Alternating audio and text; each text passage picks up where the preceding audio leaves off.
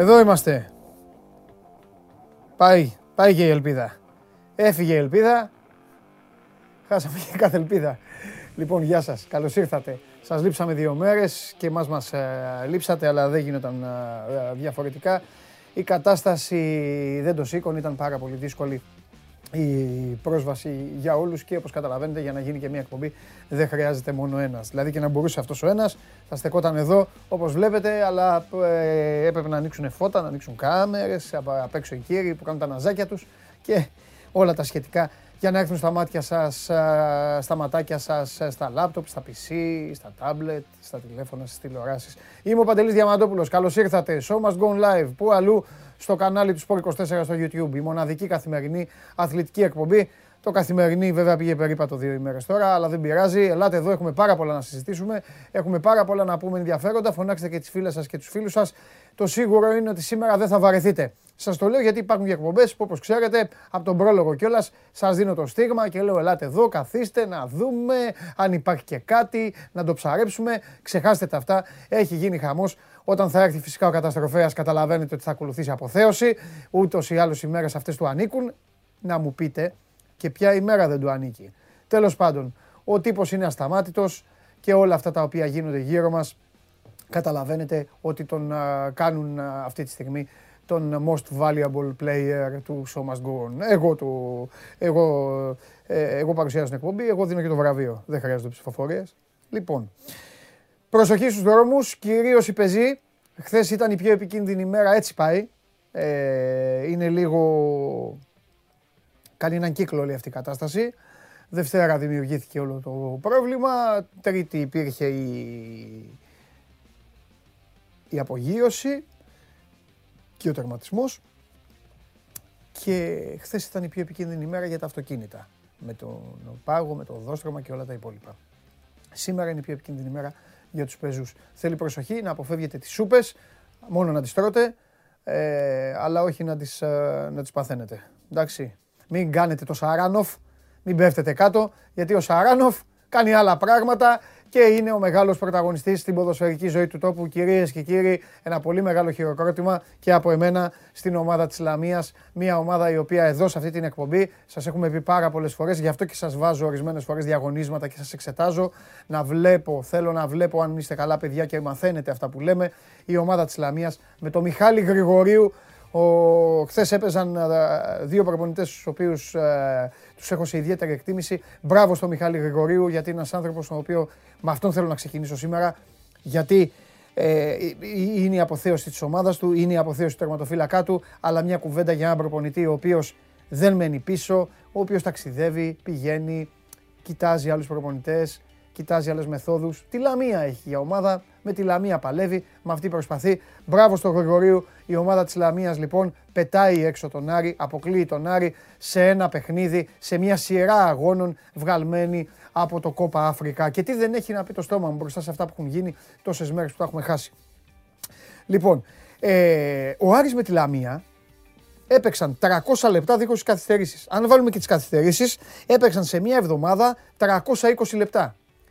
320 λεπτά ρε παιδιά, πραγματικά μπήκε ένα γκολ. Και αυτό με την κεφαλιά του Τζανετόπουλου.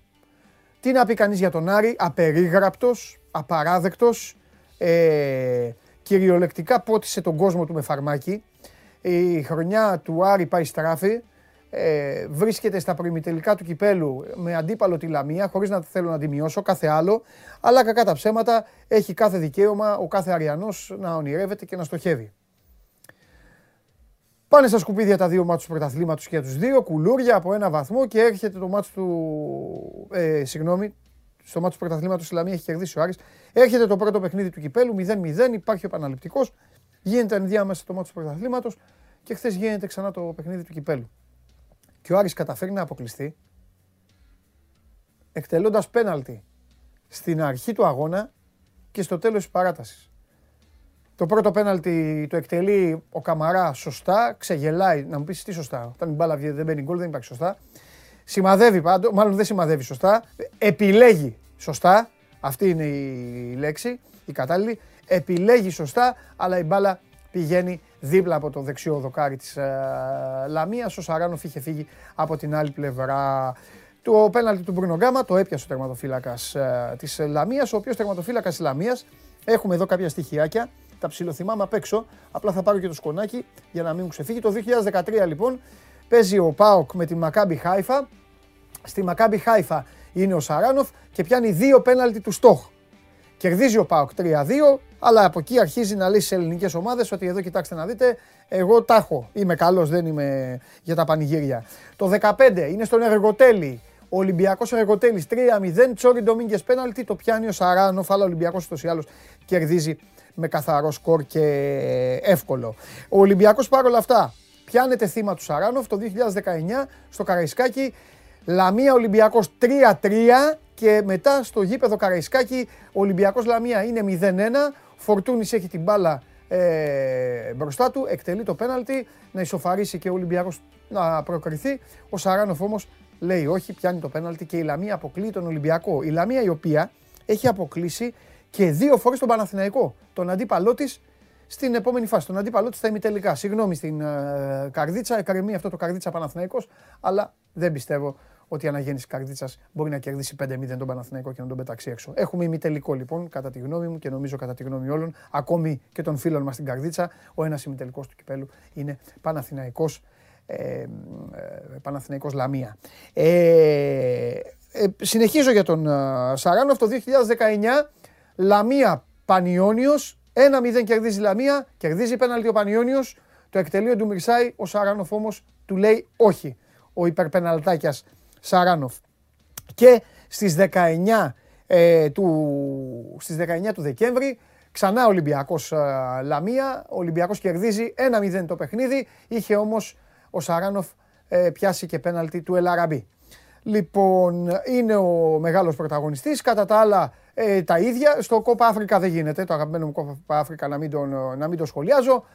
Ακτή ελεφαντοστού, ποντάραμε πάνω της, όχι για να βγάλουμε λεφτά, ούτε δεν εννοώ στοιχηματικά, αλλά ποντάραμε να αποκλείσει την Αίγυπτο για να γυρίσει ο Σαλάχ. Στα πέναλτι το παιχνίδι, τελευταίο πέναλτι ο Σαλάχ, το έβαλε. Να ορίστε, δείτε και τα αποτελέσματα εδώ. Το έβαλε, το 0-1 τι, το 0-1 είναι και καλά το βάζετε επειδή για να μην βάλει το σκορ στα πέναλτι. Α, και καλά, το 0-1, τέλος πάντων δεν είναι 0-1 τα δύο τελευταία παιχνίδια που σας έχουν βάλει τα παιδιά. Έχει περάσει λοιπόν η Αίγυπτος στα πέναλτι, όπως και η σημερινή Γουινέα έκανε την έκπληξη, γιατί το Μάλι ήταν, έχω γίνει ειδικός Κόπα Αφρικά, με βλέπετε, βέβαια. Τι να κάνω. Προκειμένου να αποκλειστούν, να γυρίσουν οι παίκτες στη Λίβερπουλ, βλέπω όλο το Κόπα Αφρικά. Και ακόμα δεν μου έχει βγει. Μόνο με τον Γκέιτα μου βγήκε. Μάλι η σημερινή Γουινέα, πέρασε η σημερινή Γουινέα στα πέναλτι. Σενεγάλη πράσινο ακροτήρι. Και αυτό είδα βέβαια, λόγω Μανέ. Έχει βάλει γκολάρα ο Μανέ. Υπεργκολάρα. Με 9 παίκτες έμεινε το πράσινο ακροτήρι. 0-0 ήταν και εκεί. Λοιπόν, να καθίσω. Αχ, ακούτε ζωντανή την εκπομπή μέσω της εφαρμογής TuneIn στα κινητά σας τηλέφωνα.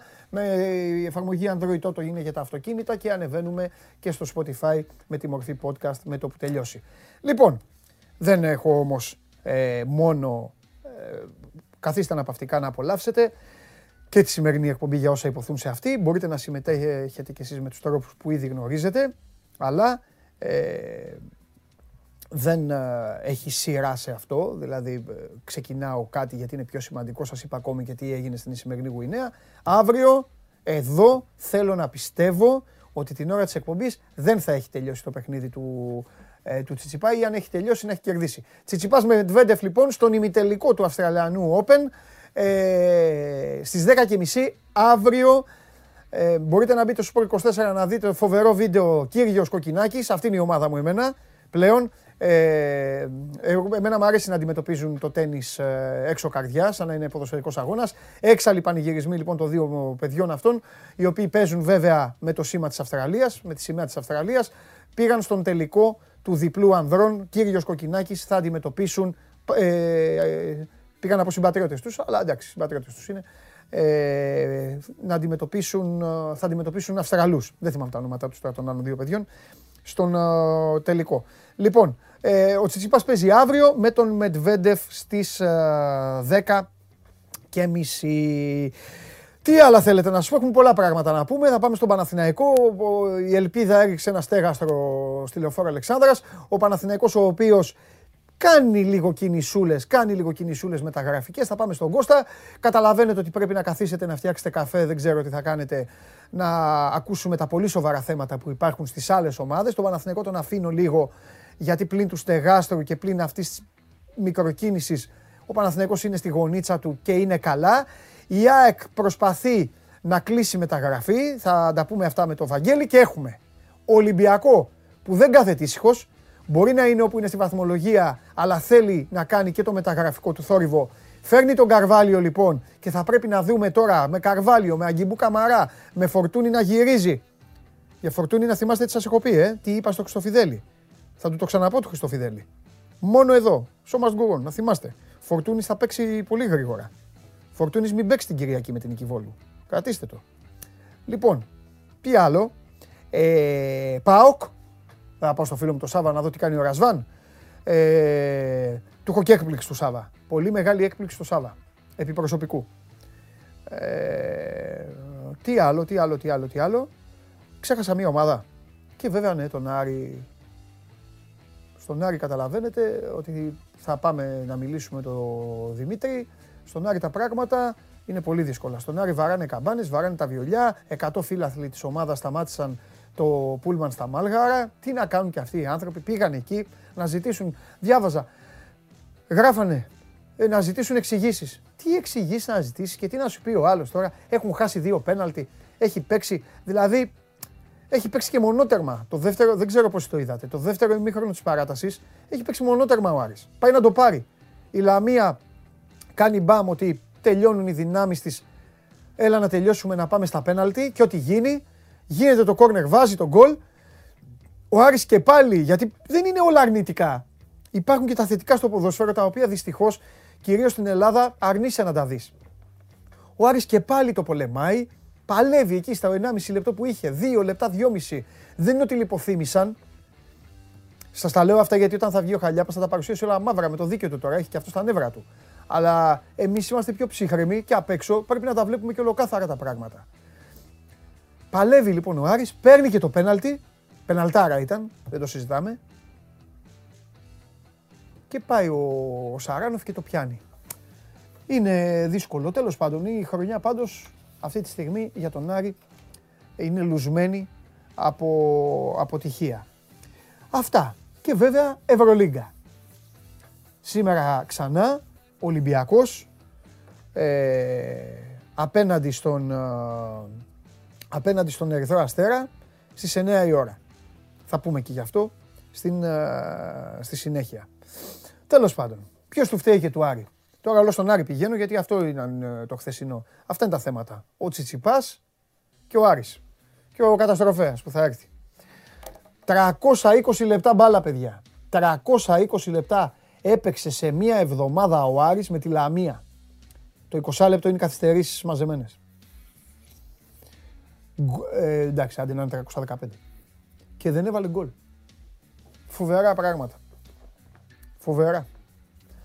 Λοιπόν, έχουμε πει τα πάντα. Έχουμε πει και τις επικοινωνίες, τα έχουμε πει όλα. Επειδή έχετε μέρες να μου κάνετε παρέα και να σας κάνω παρέα. Ισχύει το 500 βέβαια. 500 like και ανέκδοτο. Αν θέλετε να μπει και η Ελπίδα στο στούντιο με τη μορφή του Χρήστου. Και πάμε να κάνουμε την πρώτη επίσκεψη. Τα έχω πει όλα μου τα εισαγωγικά. Σας είπα για τις μεταγραφές του Ολυμπιακού. Ο Ολυμπιακός παίζει με τον ΠΑΟΚ, είναι στους 9 βαθμούς. Το παιχνίδι είναι πολύ σημαντικό. Δεν θα πω μάτς φωτιά στην Τούμπα, γιατί δεν θα έχει και φωτιά στην Τούμπα. Δεν ξέρω, μπορεί να βρέχει κιόλας. Θα έρθει ο καταστροφέας να μας τα πει. Αλλά σίγουρα είναι ένας πολύ σημαντικός αγώνας. Ο ΠΑΟΚ. Α, έχουμε και αυτά να πούμε. Αναβληθήκαν και τα παιχνίδια του κυπέλου λόγω ελπίδας. Και είδα και ένα τζάμπα χαμό. Τώρα επικοινωνιακά η κάθε ομάδα το διαχειρίζεται όπως θέλει και είναι και δικαίωμά της. Γιατί αναβλήθηκε του ενός, μετά γιατί αναβλήθηκε του άλλου. Δηλαδή αναβλήθηκε το μάτς του ΠΑΟΚ με την ΑΕΚ. Σωστά αναβλήθηκε. ΑΕΚ ΠΑΟΚ. Αφού εδώ άμα σου λένε μη βγεις από το σπίτι σου, γιατί να πάνε να παίξουν μπάλα. Μετά λέγανε γιατί αναβλήθηκε το Ολυμπιακό, γιατί αναβλήθηκε. Δεν έπρεπε να αναβληθεί. Αφού σταμάτησαν τα πάντα στην Αττική. Δηλαδή στον Ολυμπιακό ο Ολυμπιακός να παίξει, οι άλλοι να μην παίξουν. Ή το αντίθετο. Τι μπορείτε να καταλάβω αυτά. Όταν ψάχνουν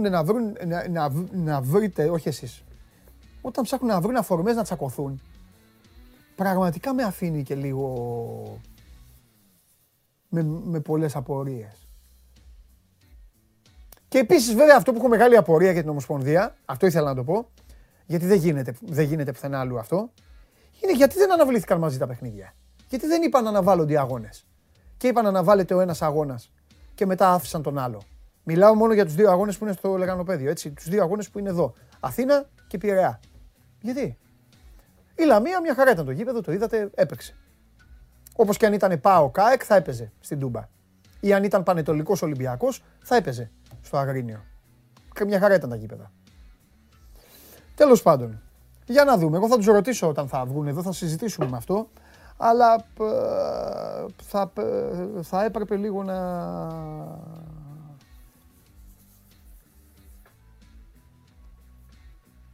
Λίγο να ηρεμήσουμε. Αυτό. Πάμε στον Παναθηναϊκό. Πάμε.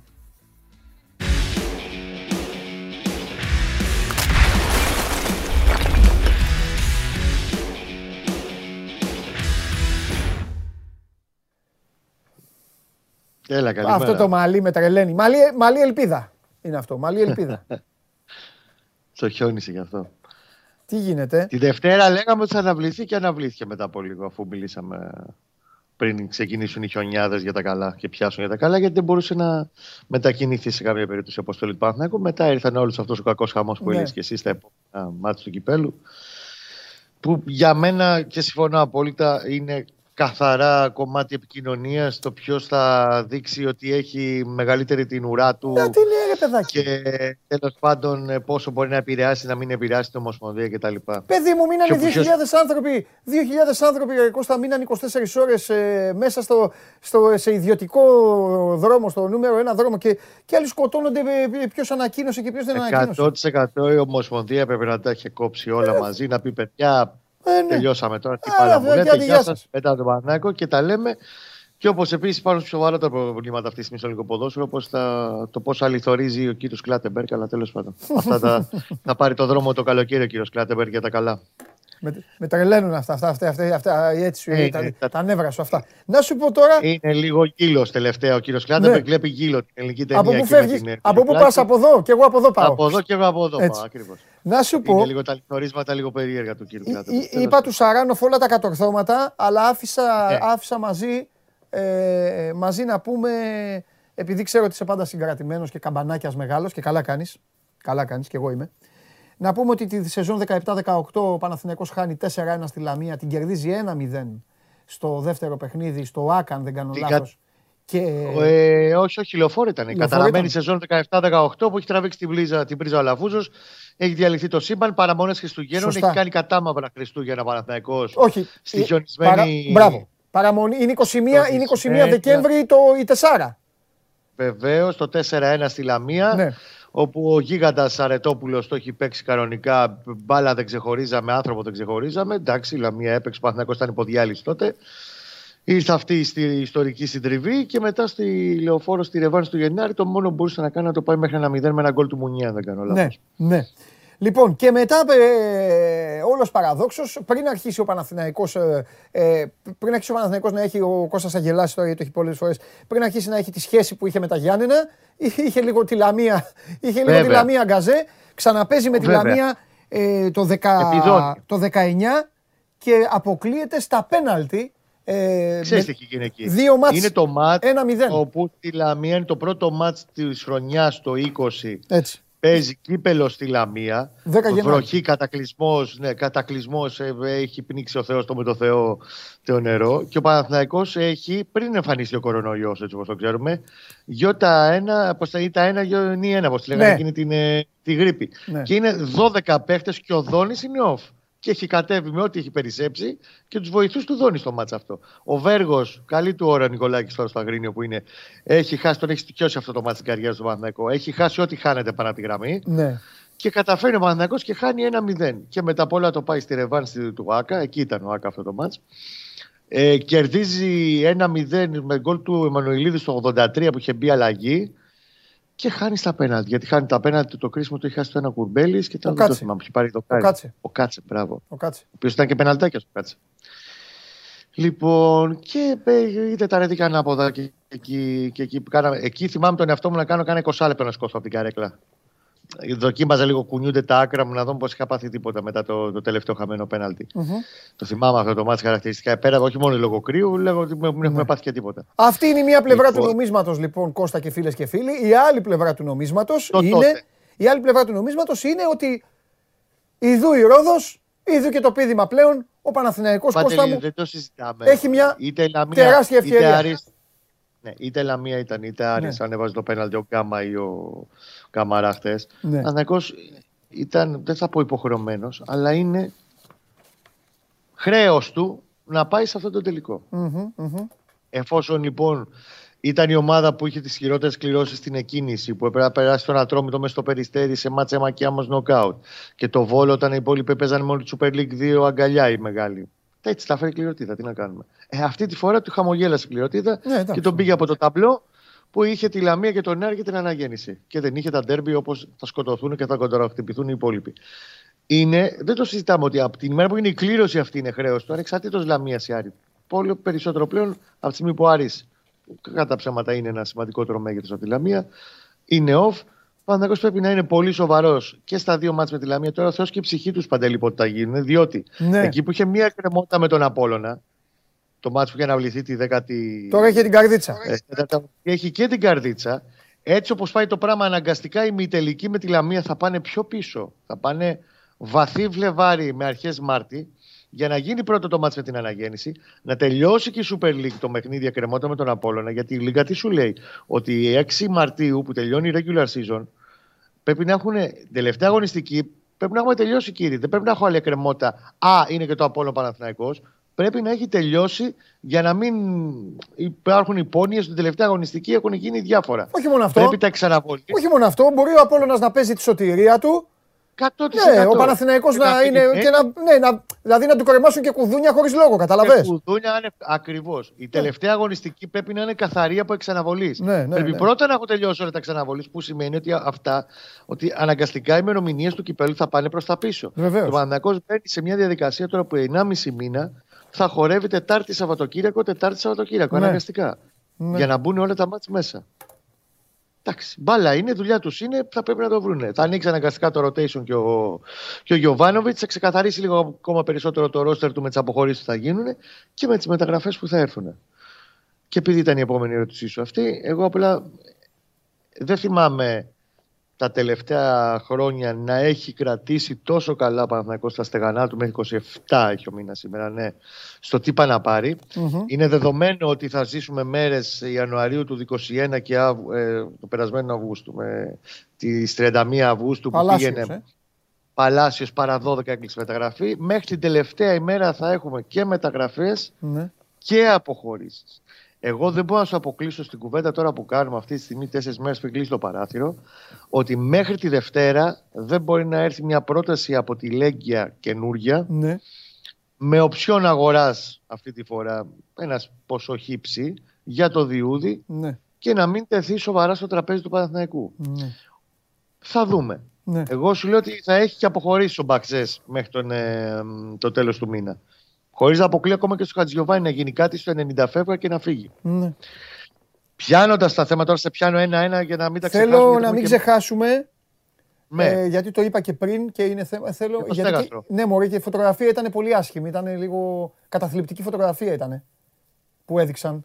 Έχει πέσει το στέγαστρο εκεί και πάγωσε ο Κώστας. Ξεπαγώστε μου τον Κώστα, έπαθε ελπίδα ο Κώστας. Έγινε. Μ' ακούτε τώρα? Σε ακούω, Κώστα μου. Απλά μ' αρέσει. Πες μου, έλα, σε ακούμε. Συνέχισε. Εικόνα, λοιπόν. Ξεπάγωσε. Ξεπάγωσε. Ναι. Όντως, είναι σοκαριστική εικόνα στο στέγαστρο. Όχι αυτή, όσο η εικόνα που φαίνεται το στέγαστρο από την πλευρά της Αλεξάνδρας πάνω από τα VIP, που έχει γύρει υπό το βάρος του χιονιού. Τόνου χιόνι μάζεψε πάνω.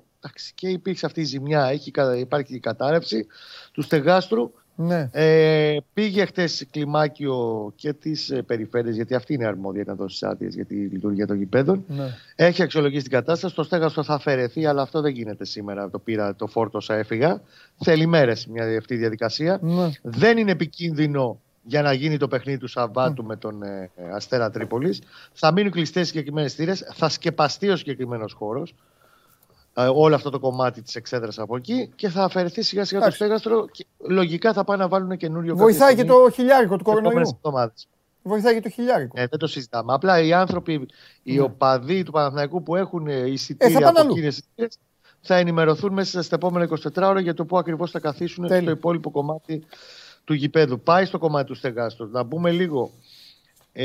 Αν μου έλεγες τώρα βάλουμε 5 ευρώ τώρα πάλι, αυτά τα στοιχηματάκια που κάνουμε, θα σου έλεγα ότι μέσα στα επόμενα 24 ώρα η πρώτη κίνηση του Παναθηναϊκού θα είναι ο δημιουργικός χαφ. Και μετά θα πάει για εξτρέμ. Υπήρξε μια πληροφορία από το Ισραήλ, η οποία ελέγχεται επί του παρόντος. Εγώ την καταθέτω με επιφύλαξη, γιατί είναι και περίεργες μέρες μεταγραφικές. Ότι ο Παναθηναϊκός κινείται και περιμένει την απάντηση του Μάρκο Γιάνκοβιτς, Μαυροβούνιος, διεθνής Μαυροβούνιος, μεσοεπιθετικός, παίζει οχταροδεκάρι, ενίοτε παίζει και εξτρέμ. Είναι από την Μπεϊτάρ Ιερουσαλήμ, η ομάδα που είχε πάρει η ΑΕΚ, νομίζω το Λιβάη Γκαρσία. Επειδή έχει γίνει ο κακός χαμός με τον πρόεδρό της που έχει συλληφθεί και τα λοιπά, οι παίκτες φεύγουν ένας πίσω από τον άλλον. Έχει μείνει ελεύθερος από χθες. Υπάρχει μια πληροφορία από το Ισραήλ ότι ο Παναθηναϊκός έχει μιλήσει μαζί του και ότι ο Γιωβάνοβιτς τον έχει τσεκάρει και ότι είναι ένας παίκτης που του κουμπώνει σε αρκετά πράγματα που θέλει και για την ενίσχυση στο 8-10 και μπορεί υπό προϋποθέσεις να σου παίξει και εξτρέμ. Θα δούμε, ελέγχεται, θα τσεκαριστεί εντός ημέρας το πόσο σοβαρό ή όχι είναι, αν είναι απλά μια περίπτωση στους παίχτες που έχουν προταθεί. Εγώ ξαναλέω, μέχρι 31 θα πάμε πάλι θρίλερ. Τρίτο σερί θρίλερ. Πέρσι δεν πρόλαβε να κάνει το Μεντόζα για 10 λεπτά. Το καλοκαίρι πρόλαβε να κάνει τον Παλάσιος για 12 λεπτά. Τώρα θεός και ψυχή τι θα κάνουν. Τελευταίο, επειδή είναι σημαντικό και χτες κυκλοφόρησε και δημιούργησε ένα ψιλοπανικούλι, ένα δημοσίευμα της ΣΑΣ για τον Χουάνκαρ, ότι αυτό, ότι μένει ελεύθερος και θέλει να ανανεώσει το συμβόλαιο του Παναθηναϊκού και το θέλουν οι Εσπανιόλ, οι ισπανικές ομάδες, ομάδες του MLS και μπλέκανε και τον ΠΑΟΚ μέσα. Ναι, έχουν στείλει και ρωτάνε ήδη και φίλοι του ΠΑΟΚ στέλνουν. Και... Ναι. Οπότε λοιπόν, πες. Εγώ θα πω ότι όλο αυτό το υπέροχο δημοσίευμα της ΣΑΣ είναι μια υπέροχη μανατζεριά. Του μάνατζερ, του ποδοσφαιριστή, ο οποίος είναι και μεγάλο μάνατζερ στην Ισπανία. Είναι ο Ρενέ Ράμος, αδερφός του Σέρχιο Ράμος. Λοιπόν, ο οποίος ξέρει να χειρίζεται και να πιέζει, να δημιουργεί τέλος πάντων πιεστικές καταστάσεις γύρω από τους πελάτες του. Αυτή τη στιγμή η ζυγαριά είναι στο Τιχουάν Καρμένη, προστομένη. Ο φευγάτος ο παίχτης που πλέον έχει πάρει απόφαση ότι δεν θα μείνω στον Παντελιακό και θα φύγω, τον βλέπεις. Ο Χουάνκαρ είναι 150% εκεί. Και το λέει και το δηλώνει ότι θέλω να μείνω. Και αυτό που έχεις πει και εσύ κατά καιρούς είναι σωστό, ότι αδερφέ 2,80, ένα 3,5, 3,60 πλάς, με τα μπόνους και τα λοιπά, υπάρχει διάθεση να δοθεί. Αυτό το 5,50 δεν υπήρχε περίπτωση ποτέ να το πιάσει ή να το πάρει ο ατζέντης του, διπλασιασμό για παίκτη 32 ετών. Είναι πολύτιμος, είναι σημαντικός, είναι παίκτης που έχει δέσει και έχει κουμπώσει και έχει αγαπήσει και τον έχει αγαπήσει η ομάδα. Εγώ πιστεύω ότι ο Χουάνκαρ εν τέλει μέσα στον επόμενο μήνα θα μείνει. Να μην κοιτάμε λίγο τα δημοσιεύματα. Πιστεύεις ότι θα μπορούσε να το βρει όμως από αλλού? Όχι. Παρά μόνο αν πήγαινε, τι να σου πω τώρα, να μεταναστεύσει τα 32 του, να πάει στο MLS. Α, εντάξει, τώρα και μοιράτα και τέτοια δεν θα βάζω εγώ στο τραπέζι. Όχι. Στην Ισπανία 5,50 δεν υπάρχει περίπτωση να τα βρει. Παιδιά, στην Ισπανία ο Χουάνκαρ ήταν 11 χρόνια το παιδί. Έχει παίξει και πριμέρα, έχει παίξει και σεγούντα, έχει παίξει στη Μάλαγα. Τα ταβάνια του ήταν 2,5 εκατοστάρια τα συμβολιά του. Ναι. Πώς θα βρει ξαφνικά 5,50? Ναι. Εντάξει, υπάρχουν και συγκεκριμένα όρια. Και ξαναλέω, ήταν πολύ ωραία η μανατζεριά, συγκαλυμμένη, ωραία όμως, μανατζεριά του κυρίου Ράμος, αυτό το χθεσινό της ΣΑΣ. Μην δημιουργείται πανικός χωρίς λόγο. Εγώ πιστεύω ότι εν τέλει. Και υπάρχει και η πρόθεση με το που τελειώσουν μεταγραφές τώρα στα τέλη Γενάρη να καθίσουν όλοι μαζί, να μιλήσουν και να βρουν τη χρυσή τομή. Εφόσον ο παίχτης που θέλει να μείνει στην ομάδα πάντα και το δηλώνει και το φωνάζει και το δείχνει καθημερινά στο γήπεδο και στην προπόνηση σε όλα, στο τέλος μένει. Ναι, αυτό είναι μια αλήθεια. Τέλος πάντων. Μάλιστα. Ωραία. Κωστάρα, πολύτιμα όλα αυτά και αύριο έχουμε να πούμε και περισσότερα. Βλέπεις, άμα πλακώσει μια ελπίδα και χαθούμε 2-3 μέρες, μαζεύονται τα πράγματα. Φιλιά. Μαζεύονται πολλά. Ναι. Φιλιά. Γεια σου, καλή συνέχεια, για χαρά. Γεια σου Κώστα, να είσαι καλά. Λοιπόν, αυτά στον Παναθηναϊκό. Κύριε, ο Παναθηναϊκός, επαναλαμβάνω, είναι στους 4 του κυπέλου. Απομένει ένα παιχνίδι τυπικής διαδικασίας να παίξει με την αναγέννηση Καρδίτσας. Την έχει κερδίσει 4-0. Και αντίπαλός του θα είναι η Λαμία. Το μεγαλύτερο πρόβλημα που υπάρχει αυτή τη στιγμή είναι πότε θα γίνει αυτό το παιχνίδι, πότε δηλαδή θα βγει αυτή η υποχρέωση των πράσινων σε συνδυασμό και με τα άλλα παιχνίδια. Βέβαια τι να πούν και οι άλλοι τώρα, όταν εννοώ οι άλλοι, συγκριτικά με τον Παναθηναϊκό, εννοώ τον ΠΑΟΚ και τον Ολυμπιακό, οι οποίοι δεν έχουν μόνο τον ταλκά του κυπέλου, που πλέον κουβαλάνε καρμότητα, δεν έχουν τις υποχρεώσεις του πρωταθλήματος, όπως έχει και ο Παναθηναϊκός, αλλά έχουν και τα ευρωπαϊκά παιχνίδια με την Αταλάντα, ο Ολυμπιακός με τη Μίτιλαντα, ο ΠΑΟΚ. Η ΑΕΚ έχει άλλου είδους θεματάκια. Μπορώ να πω ότι αυτή τη στιγμή είναι η ομάδα που προσπαθεί έστω την τελευταία στιγμή να κάνει αυτή τη μία κίνηση που επικοινώνησε προς τους ρεπόρτερ της, και από εκεί και πέρα η ΑΕΚ είναι και πιο χαλαρή όσον αφορά στην ημερομηνία που θα γίνει το παιχνίδι κυπέλου συγκριτικά με τον ΠΑΟΚ, γιατί δεν έχει ευρωπαϊκή υποχρέωση. Ας κάνουμε όμως μια βόλτα μέχρι το Βαγγέλη για να συζητήσουμε λίγα πραγματάκια και για την ΑΕΚ. Πριν βαρύνει πολύ η εκπομπή με τις επόμενες επισκέψεις και τις επόμενες συζητήσεις για όλα τα θέματα και της καθημερινότητάς μας, αλλά και των δραστηριοτήτων κάποιων ομάδων σε μεταγραφές και σε χαμένα πέναλτι. Πάμε όμως στην ΑΕΚ τώρα.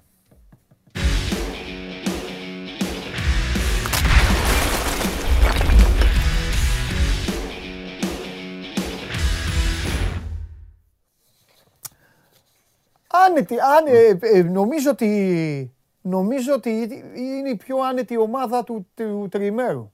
Η πιο άνετη ομάδα του χιονιά. Μπορεί να της αναβλήθηκε παιχνίδι δηλαδή τώρα και αυτής. Αλλά εντάξει. Πιο πολύ σκοτούρα έχουν οι άλλοι. Επειδή ο Ολυμπιακός, ο ΠΑΟΚ παίζουν και μεταξύ τους. Έχουν και τις Ευρώπες. Συμφωνείς? Κοίτα, εντάξει, σε έναν βαθμό ναι. Θα γίνει, κοίταξε να σου πω τώρα μου ήρθε αυτό. Θα γίνει καλά και ο τερματοφύλακας. Αυτό δεν το είχα σκεφτεί, τώρα μου ήρθε. Είναι καλά ήδη. Εντάξει. Μπορεί να παίζει και την Τετάρτη τελικά ο Στάνκοβιτς. Ποιος από τους δύο? Ο Στάνκοβιτς. Ωραία. Μπορεί, λέω, δεν είμαι βέβαιος, αλλά θα ήταν στην αποστολή. Ναι. Τέλος πάντων, κοίταξε να δεις. Αν δεν υπήρχε όλη αυτή η ταλαιπωρία λόγω του χιονιά που εδώ στην περιοχή μας, την ευρύτερη, στα ανατολικά Μεσόγεια, την έπληξε πάρα πολύ. Δηλαδή στο προπονητικό κέντρο τα ξέρεις. Έγιναν εκδοτισμοί ανθρώπων. Παίκτες περπατούσαν μέσα στην Αττική Οδό μες στα χιόνια. Βαγγέλη, μ' άκουσε να σου πω κάτι. Γελάω που τσακώνονται. Τσακώνονται με, άμα δεις επιχειρήματα ηλίθια δηλαδή, άμα ακούσεις μια μπαρούφα μετά την άλλη. Όταν είμαστε μια χώρα απροπόνητη από αυτό το φαινόμενο, τι να κάνουμε? Είμαστε η χώρα του ήλιου εμείς. Δεν είναι κακό. Λοιπόν, όταν βλέπεις λοιπόν ότι δεν μπορεί ο άλλος να βγει από την πολυκατοικία του, γιατί κινδυνεύει να πέσει, κυριολεκτικά αγγλιστήρες να πέσει, ρε παιδί μου. Εντάξει μωρέ, σταματάει κάθε κουβέντα. Όταν βγαίνει η εθνική αργία διημερή, σταματάει κάθε κουβέντα τώρα δραστηριοτήτων. Δεν έπαιξε Άγια, δεν ήρθε ο Πανετολικός, δεν ήρθε ο ένας, δεν ήρθε ο άλλος. Οκ, προχωράμε. Πού να κάνει προπόνηση ΑΕΚ δηλαδή? Τι προπόνηση θα κάνει? Πώς να πάνε να κάνουν προπόνηση? Όχι, δεν το έθεσα ως θέμα προπόνησης. Τόσο ως θέμα ταλαιπωρίας, γιατί κάποιοι άνθρωποι έμειναν 24 ώρες μέσα εκεί, χωρίς ρεύμα. Εννοείται.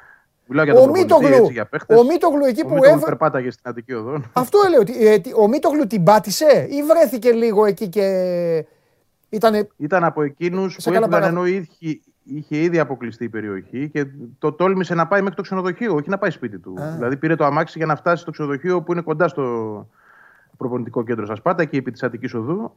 Μπλόκαρε σε ένα σημείο, το άφησε, περπάτησε, έφτασε. Εντάξει, δεν περπάτησε και πολύ, ένα χιλιόμετρο ήταν, αλλά σε κάθε περίπτωση. Εντάξει. Πλήρωσα περισσότερο εκείνοι που έμειναν εγκλωβισμένοι στα Σπάτα και μάλιστα σε κάποια στιγμή χωρίς θέρμανση, γιατί δεν υπήρχε ρεύμα. Έτσι. Δηλαδή ήταν η κατάσταση λίγο τραγική. Ναι. Ξεπερνώντας όλα αυτά, τα προβλήματα είναι αμιγώς αγωνιστικά. Έτσι, και δεν είναι τόσο τα ζητήματα αυτά τα οποία ταλαιπώρησαν πάρα πολύ κόσμο. Έχει όμως ζητήματα όσον αφορά τον καταρτισμό μιας ενδεκάδας, γιατί λείπουν πολλοί παίχτες.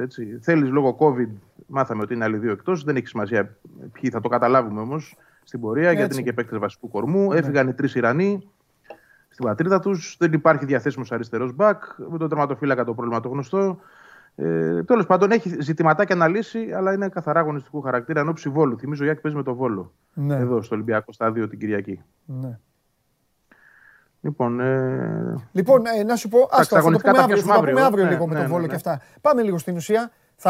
Αυτός ο ένας παίκτης θα σκάσει μύτη Ναι, θεωρώ ότι μέχρι τη Δευτέρα, μπορεί να είναι και σήμερα έτσι, αλλά θεωρώ ότι μέχρι τη Δευτέρα θα έχουμε το εξάρι, να το πω έτσι, πιο σχηματοποιημένα πλέον, διότι έχουμε και αυτή την πληροφόρηση. Οπότε ότι... θα γίνει μεταγραφή. Η μία θα γίνει. Μπράβο. Τώρα, είχαμε μείνει. Αν έρθει ο κόσμος ανάποδα. Ναι, είχαμε μείνει προελπίδας, είχαμε μείνει στο μία και αν. Κατάλαβες, γι' αυτό λέω. Ναι. Ωραία. Είναι, το πρόσημο είναι θετικό σε αυτή τη φάση που βρισκόμαστε. Είναι να γίνει μία μεταγραφή. Ωραία. Θα ήθελε η ΑΕΚ πολύ αυτή η μεταγραφή να είναι ο Μπαλάντα, ο κεντρικός χαφ της Μπριζ, έτσι. Αλλά δεν είναι καθόλου εύκολη περίπτωση, γιατί είναι πάρα πολύ μακριά αυτά που η ΑΕΚ προσφέρει, δηλαδή που δεν προσφέρει και κάτι επί της ουσίας. Δανεισμό ζητά μέχρι το καλοκαίρι. Η ΑΕΚ δέχεται ακόμα δανεισμό και χωρίς οψιόν αγοράς. Αλλά η Μπριζ αφενός δεν καίγεται να τον δώσει αυτή τη στιγμή με αυτόν τον τρόπο. Αφετέρου, αν θα το έκανε, θα το έκανε με πώληση. Και να σου το πω και διαφορετικά, αν θέλει να γινόταν με οψιόν αγοράς, θα έπρεπε να γίνει με μια γενναία προκαταβολή τώρα, να δώσει €1 εκατομμύριο και όσα συμφωνηθούν ακόμα το καλοκαίρι. Δηλαδή να είναι μια συμφωνηθήσα εκ των προτέρων μεταγραφή. Όχι να τον πάρουμε, να τον δούμε 6 μήνες και αν δεν μας αρέσει, ας τον επιστρέφουμε. Νομίζω ότι είναι η απόσταση μεγάλη. Επίσης, πρέπει να πούμε ότι είναι ένας παίκτης βασικού κορμού, άσχετα αν δεν έχει παίξει τα τελευταία 2 παιχνίδια. Έχει γεμάτη σεζόν. Και να συνυπολογίσουμε, Παντελή, ότι είναι και μια περίοδος με COVID. Οι ομάδες χάνουν παίκτες συνέχεια. Έτσι. Δεν είναι εύκολο για μια ομάδα να δώσει ένα καλό παίκτη, ακόμα και για το rotation να τον έχει. Έτσι. Να είναι ο πρώτος αναπληρωματικός, θα σου πω εγώ, για παράδειγμα, που αυτή τη στιγμή αυτό ισχύει για τον Μπαλάντα στην Μπριζ. Ναι. Δεν είναι τόσο απλό να δώσει έναν παίκτη του κορμού της, όταν την άλλη εβδομάδα δεν ξέρει αν θα έχει και ποιους. Επειδή η ΑΕΚ θέλει να τον πάρει δανεικό και κάθε ΑΕΚ. Δεν το λέω. Ναι, εννοείται αυτό. Εντάξει. Γι' αυτό λοιπόν θεωρώ ότι είναι μια από τις δύσκολες περιπτώσεις, η πιο δύσκολη περίπτωση. Yeah. Εξ όσων γνωρίζουμε, υπάρχουν 1-2 ακόμα οι οποίες είναι διαφορετικές, γιατί είναι παίκτες που δεν παίζουν στις ομάδες τους, παραχωρούνται πιο εύκολα αυτή τη στιγμή. Πώς έχει η ΑΕΚ, για παράδειγμα, τον Μπακάκι, να το πούμε έτσι, τον Ντάνκοβιτς που θέλει να τους δώσει γιατί δεν παίζουν. Προφανώς κάτι τέτοιο έχει βρεθεί και θα μάθουμε τις επόμενες μέρες ποιος είναι και τα λοιπά. Αν δεν είναι ο Μπαλάντα, ξαναλέω, για τον οποίο δίνω λιγοστές ελπίδες. Τώρα. Θα μπορούσε να αλλάξει κάτι, να έρθει και δεύτερος παίκτης, αν υπήρχε κάποια δραστηριότητα έντονη τις επόμενες ημέρες, στο να φύγουν και παίκτες από την ομάδα. Οι δύο που προανέφερα, δηλαδή ο Τάνκοβιτς με τον Μπακάκι. Ίσως αν έρθει κάποια πρόταση για τον Σάκοφ, δεν ξέρω, ή το Λεταλέκ, το θεωρώ πάρα πολύ δύσκολο, αδύνατο, γιατί είμαστε στο τέλος των μεταγραφών. Αλλά θέλω να πω ότι είναι παίκτες που η ΑΕΚ θα τους έδινε, αν υπήρχε μια καλή πρόταση για εκείνη. Μόνον έτσι πιστεύω ότι θα δούμε και δεύτερη μεταγραφή. Ναι. Μάλιστα. Καλά, ονόματα που εγώ αποφεύγω, το λέω και σε κάποιους εδώ γιατί αρχίζουν και πυροβολούν με ονόματα. Εδώ, παιδιά, κάνουμε μια εκπομπή όσο γίνεται, προσπαθούμε όσο πιο σοβαρή γίνεται. Ονόματα που βλέπετε εσείς δεξιά και αριστερά και αυτά, εντάξει, εμένα δεν με ενδιαφέρει. Ο κάθε ένας που ασχολείται με μια ομάδα, για να βγαίνει και σε αυτή την εκπομπή, σημαίνει ότι κατ' εμέ είναι και ο ιδανικότερος. Οπότε, άμα υπάρχει όνομα, θα το πει ο Βαγγέλης. Δεν θα κάθομαι εγώ να λέω στο Βαγγέλη ονόματα μόνο και μόνο επειδή εσείς τα βλέπετε όπου είναι. Και κυρίως προσέξτε τα social και όλα αυτά που γίνεται υπέρ τέτοιο. Έχουν μπλακώσει ονόματα, καταλάβεις, γι' αυτό το λέω. Αλλά εγώ δεν. Επειδή γράφτηκε ένα όνομα που είναι βαρβάτο στην Αγγλία. Ναι, μπράβο, ναι, καταλαβαίνω. Αλλά εγώ ξέρω. Μπορούμε να το αναφέρουμε. Δεν τα λέω εγώ αυτά. Όχι, άμα θες να πεις, να πεις οτιδήποτε. Απλά εγώ δεν τα λέω αυτά, γιατί αλλού τα βλέπουν αλλού και άμα πούμε εμείς, καταλαβαίνεις ότι. Διωγγώνεται, καταλαβες. Ναι, θα πω όπου το πάνε και αυτοί. Ναι. Και το σπασμένο τηλέφωνο ξέρεις πώς λειτουργεί. Εμείς θα πάμε να το πούμε όπως θα το πούμε, μεταξύ σοβαρού αστείου, και το βράδυ θα ακούσεις ότι έχει πει ο Αρναούτογλου ότι υπέγραψε ο παίκτης. Και θα πεις εγώ πότε το είπα. Εντάξει, καλά, αυτά συμβαίνουν. Δυστυχώς πρέπει να τα καταπίνουμε και αυτά. Τέλος πάντων, θα πω απλά ότι επειδή έχει προταθεί, γι' αυτό το αναφέρω και μόνο, έχει όντως προταθεί στην άκρη ο Wilshire. Πες το τότε, ναι. Ναι, αλλά δεν υπάρχει κάτι παραπάνω. Έτσι, αυτό. Παίκτες όμως προτείνονται δεκάδες καθημερινά. Ειδικά παίκτες τέτοιοι που δεν παίζουν στις ομάδες τους. Γιατί ο Wilshire έχει πάει τώρα στην Arsenal για να προπονείται απλά. Έτσι. Ναι. Και μόνο. Και μάλιστα την ακολουθήσει τώρα και σε μια περιοδία, νομίζω, που πηγαίνει. Κάπου τη διάβαζα, για να προπονείται και να βρει τον επόμενο σταθμό της καριέρας του. Αλλά δεν προκύπτει αυτή τη στιγμή. Πάντως για να προταθεί, σημαίνει ότι ο ατζέντης του κάθεται και συζητάει. Προτάθηκε και στη Μόντσα. Προτάθηκε και έχουν γραφτεί 5-6 ομάδες. Προτάθηκε. Ναι. Δεν είναι μόνο η ΑΕΚ. Απλά επειδή το επιβεβαίωσε ότι προτάθηκε, και αυτό το λέω. Ναι. Τίποτα παραπάνω όμως. Δεν έχω την ένδειξη ή την πληροφόρηση ότι η ΑΕΚ προχωράει αυτή τη στιγμή σε κάτι τέτοιο. Δεν είναι καν προτεραιότητα. Δηλαδή το θέμα να κλείσει η ΑΕΚ το εξάρι της. Έχει λίγες μέρες για να το κάνει πλέον, όπως κύλησαν τα πράγματα. Και από εκεί και πέρα, αν γίνει αυτό, θα δούμε τι χρόνος απομένει για το αν υπάρχει προοπτική για κάτι ακόμα. Έτσι. Μάλιστα. Τι λένε τώρα για τα... Εν τω μεταξύ πώς τα έφερε η μοίρα και η ΑΕΚ με τον ΠΑΟΚ έχουν δύο αγώνες τώρα σε κρεμότητα. Ναι, δύο. Και είναι και τα δύο, και τα δύο άκα. Στο άκα και τα δύο, ναι. Καλό θα ήταν, θα έλεγα εγώ, να βρεθεί ένας τρόπος να γίνουν μαζί αυτά τα μάτς. Δεν ξέρω, εντάξει, είναι πάρα... Κατάλαβα τι εννοείς. Μπασκετικά play-off. Να μην εδώ ΠΑΟΚ, να μην ταλαιπωρείται κιόλας.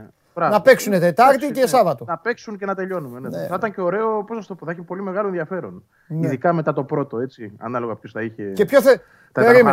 Και ποιος θα ήθελες από τα δύο να είναι πρώτο, χρονικά? Το κύπελο. Αφού είσαι πανιάτη, σωστός. Εννοείται. Το κύπελο. Εννοείται το κύπελο. Γιατί δεν ξέρω μια ήττα π.χ. στο πρωτάθλημα πώς θα επιδρούσε μετά. Μπορεί να επιδρούσε και σωστά, αλλά καλύτερα να έχεις το μάτς που είναι ο στόχος πρώτα. Όχι, έτσι. Πρώτα θέλεις το καλό μάτς. Όπως και να είναι. Το καλό μάτς. Μετά ας παίξουμε και το άλλο. Έτσι. Νομίζω ότι και στον ΠΑΟΚ το ίδιο θα λέγανε οι άνθρωποι. Ωραία, Βαγγελάρα μου, εντάξει. Θα τα πούμε. Με ποιον είπαμε παίζει τώρα η ομάδα? Με το Βόλο την Κυριακή στο Ολυμπιακό στάδιο. 5 και 4. Εντάξει. Ωραίο ματσάκι. Είναι από αυτά... Ξέρεις, είναι από αυτές τις παγίδες που η ΑΕΚ αυτά τα ματσέ. Και την πατάει συνήθως. Ναι, εντάξει. Όχι συνήθως, την πατάει. Εντάξει, κάποιες φορές. Τελευταία χρόνια συχνά. Ναι. Όχι, συχνά. Τελευταία χρόνια έχουμε πολλά να θυμηθούμε. Ναι. Ωραία. Φιλιά, μιλάμε. Αύριο λεπτομέρειες. Ναι, πολλές. Λοιπόν, αυτά και για την ΑΕΚ και για τον στόχο της και για τον Μπαλάντα και για το κατά πόσο μπορεί να τον πάρει. Αύριο θα συζητήσουμε, θα μπούμε πιο ζεστά. Να έχουν λιώσει και τα χιόνια εντελώς, να είναι και πεζούμενο και το ΆΚΑ στο full και να μπορεί και η ΑΕΚ να κάνει τη δουλειά της και πάνω απ' όλα να μπορεί να προπονηθεί κάθε ομάδα, γιατί στις κολλάτε στα παιχνίδια καλά κάνετε. 90 λεπτά είναι το μάτσο όμως. 90 λεπτά παίζουν οι ομάδες και μάλιστα σε γήπεδα που δεν προπονούνται. Τα πιο σοβαρά τα έχουν όταν δεν μπορούν να πάνε στα προπονητικά τους κέντρα και να κάνουν τη δουλειά τους. Γιατί αυτή είναι η δουλειά του ποδοσφαιριστή. Καταλαβαίνω ότι ο κόσμος θέλει να βλέπει τα παιχνίδια. Η καθημερινότητα όμως του παίκτη του Ολυμπιακού δεν είναι το Καραϊσκάκι, του ΠΑΟΚ δεν είναι το γήπεδο της Τούμπας. Εντάξει, είναι στο Ρέντι, στη Νέα Μεσημβρία, στα Σπάτα, στο Κοροπή. Εκείνο ο τόπος εργασίας. Πώς λένε όταν πηγαίνετε και συμπληρώνετε υπεύθυνες δηλώσεις, λέει τόπος εργασίας. Αυτοί δεν βάζουν ΟΑΚΑ ή Λεωφόρο Αλεξάνδρας, οι ποδοσφαιριστές. Εκεί λοιπόν, οι χώροι εργασίας τους είχαν θέματα των περισσότερων. Και τώρα, καθίστε αναπαυτικά. Πάμε, φέρτε τον.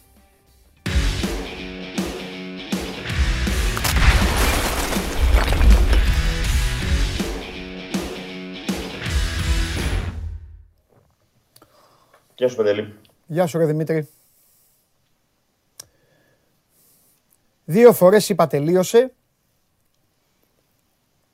και τις δύο... Πριν τα πέναλτι. Ναι, και τις δύο μη σου πω. Θέλω να το πάμε... Το να χάνεις πέναλτι, οκ. Τα είπα στην αρχή, ο Καμαρά έκανε τέλεια επιλογή, η μπάλα πήγε δίπλα το δοκάρι. Έξω την έστειλε όμως, εντάξει. Ναι, αυτό σου λέει, έκανε τέλεια. Η επιλογή ήταν σωστή, η εκτέλεση, όλα τα άλλα ήταν λάθος. Άμα δεν μπαίνει γκολ το πέναλτι... Ο Μπρούνο Γκάμα, ξέρεις, όταν εκτελεί ένας παίκτης, οι περισσότεροι που ασχολούμαστε πολύ, που μια μπάλα είναι μες στο κεφάλι μας, αισθανόμαστε ότι καταλαβαίνουμε τον παίκτη στο βλέμμα.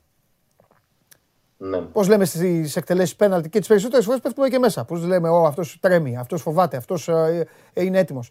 Ο Μπρούνο Γκάμα χθες λοιπόν, έτσι όπως ήταν, δηλαδή δεν υπήρχε περίπτωση να το χάσει, έλεγα. Φαινόταν στο βλέμμα του, φαινόταν. Οπότε, τα αφήνω απ' έξω τα πέναλτι. Θέλω να ξεκινήσουμε, μάλλον ας ακολουθήσουμε σωστά και πρώτα να τηρήσουμε τους κανόνες του επαγγέλματός μας και μπλα μπλα μπλα τρομάρα μας και όλα αυτά και ας πάμε στο τι ισχύει τώρα. Και μετά θα ξετυλίξουμε λίγο το κουβάρι των 320 λεπτών. Πάμε όμως, θέλω να μου πεις τι γίνεται τώρα στον Άρη, από τα Μάλγαρα και μετά. Ας τη Λαμία. Θα τα πούμε για τη Λαμία. Εντάξει, αυτή τη στιγμή στον Άρη δεν μιλούνται, έτσι. Λογικό. Δηλαδή, του σταμάτησαν περίπου 100 παδί μέσα Μάλγαρα χθες. Βασικά, τι χθες, 4,5-4 ώρα το πρωί τους σταμάτησαν όταν γυρνούσε η αποστολή από τη Λαμία. Ναι. Μίλησαν και με τους παίκτες και με το τεχνικό team. Βέβαια, τι να πούνε, εντάξει, το έχουμε ξαναδεί το έργο και μετά την πεντάρα από τα Γιάννενα το ίδιο είχαμε στα αποδυτήρια του κλάν τη Βικελίδη. Τότε είχε μπει μια αντιπροσωπεία οπαδών και είχε ζητήσει εξηγήσεις από τους ποδοσφαιριστές για το 0-5. Έγινε το ίδιο και σήμερα τα ξημερώματα στα Μάλγαρα. Τους ρώτησαν αρκετά πράγματα αρχικά για τα παιχνίδια και τι φταίει και συμβαίνει αυτό, αλλά έφτασαν και σε ερωτήσεις του τύπου αν υπάρχουν οικονομικά προβλήματα, αν δεν πληρώνονται, αν υπάρχουν άλλα προβλήματα στην ομάδα εντός των τυχών και γι' αυτό δεν μπορούν να αποδώσουν έτσι όπως πρέπει. Δεν απαντούσαν ιδιαίτερα, δεν απάντησαν. Τουλάχιστον από την πληροφόρηση που έχω εγώ δεν μίλησε κάποιος ποδοσφαιριστής στους παίκτες. Απλά έκατσαν και τα άκουσαν. Δηλαδή δεν είχαν να τους πούνε για κάτι. Και τώρα θα μου πεις τι να τους πούνε. Τα λέει όλα η εικόνα της ομάδας, τα λέει όλα σε όλο το 2022 τώρα, σε αυτό το μήνα, τον Ιανουάριο. Ουσιαστικά μπήκε τα φούπλακα στη σεζόν του Άρη. Χτες, Δημήτρη μου, στο Πούλμαν ήταν όλοι. Ήταν και ο Καρυπηδής. Αυτό θέλω να τονίσω, όχι ότι ο Καρυπηδής δεν ήταν στο Πούλμαν. Εντάξει, ρώτησα γιατί είναι πάντα με την αποστολή, μήπως ήταν και εκεί. Εντάξει, οκ. Okay. Ναι. Okay. Δεν ήταν. Ήταν το τεχνικό team και οι ποδοσφαιριστές. Είχε και μια κατηδία συζήτηση ο Άκης Μάτιος με μια αντιπροσωπεία των οπαδών, πέραν από τη συζήτηση που έγινε με τους ποδοσφαιριστές. Αλλά όχι, ο μεγαλομέτρος της ομάδας δεν ήταν. Ήταν μόνο στο γήπεδο και αποχώρησε από το γήπεδο και πήγε στη βάση του, η οποία είναι στην Αθήνα η βάση. Έτσι, δεν είναι στη Θεσσαλονίκη η βάση του Θοδωρού Καρπίδη. Βέβαια πρέπει να δοθούν εξηγήσεις και από την πλευρά του 100%, γιατί μπορεί να τα ακούν οι παίχτες και ο προπονητής. Αλλά η κεφαλή έχει όλες τις αποφάσεις και αυτός έχει το μαχαίρι και το καρπούζι και αυτός πρέπει να δει και τι θα κάνει στη συνέχεια. Γιατί βρισκόμαστε σε μια πολύ περίεργη κατάσταση με 3-4 ημέρες να απομένουν για τη λήξη και της μεταγραφικής περίοδου. Γιατί με την εικόνα που έχει ο Άρης αυτή τη στιγμή, αρχικά δεν ξέρουμε αν θα συνεχίσει ο Άκης Μάτζιος στο τιμόνι της ομάδας. Είναι αυτή τη στιγμή σε τεντωμένο σκηνή. Δίνω περισσότερες πιθανότητες να μην συνεχίσει, να σου πω την αλήθεια. Δηλαδή, δεν νομίζω ότι θα τον κρατήσει και αυτή τη φορά ο Θοδωρής Καρυπίδης. Είπαμε, έχει αλλάξει, είπαμε τον στηρίζει πάρα πολύ. Είναι προσωπική του επιλογή, τον κράτησε στις προηγούμενες κρίσεις και πολύ καλά έκανε.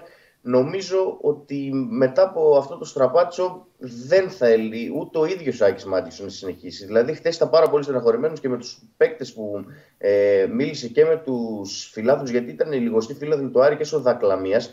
Μετά τις δηλώσεις που έκανε στην συνδρομητική, ο Άκης Μάτζιος κατευθύνθηκε προς εκεί, τον φώναζαν δηλαδή να πάει εκεί πέρα και να μιλήσουν. Μίλησε και με αυτούς, φάνηκε πολύ καταπονημένος και ψυχολογικά καθόλου καλά. Και δεν ξέρω κατά πόσο έχει και αυτός τις δυνάμεις. Εντάξει, έχεις δίκιο.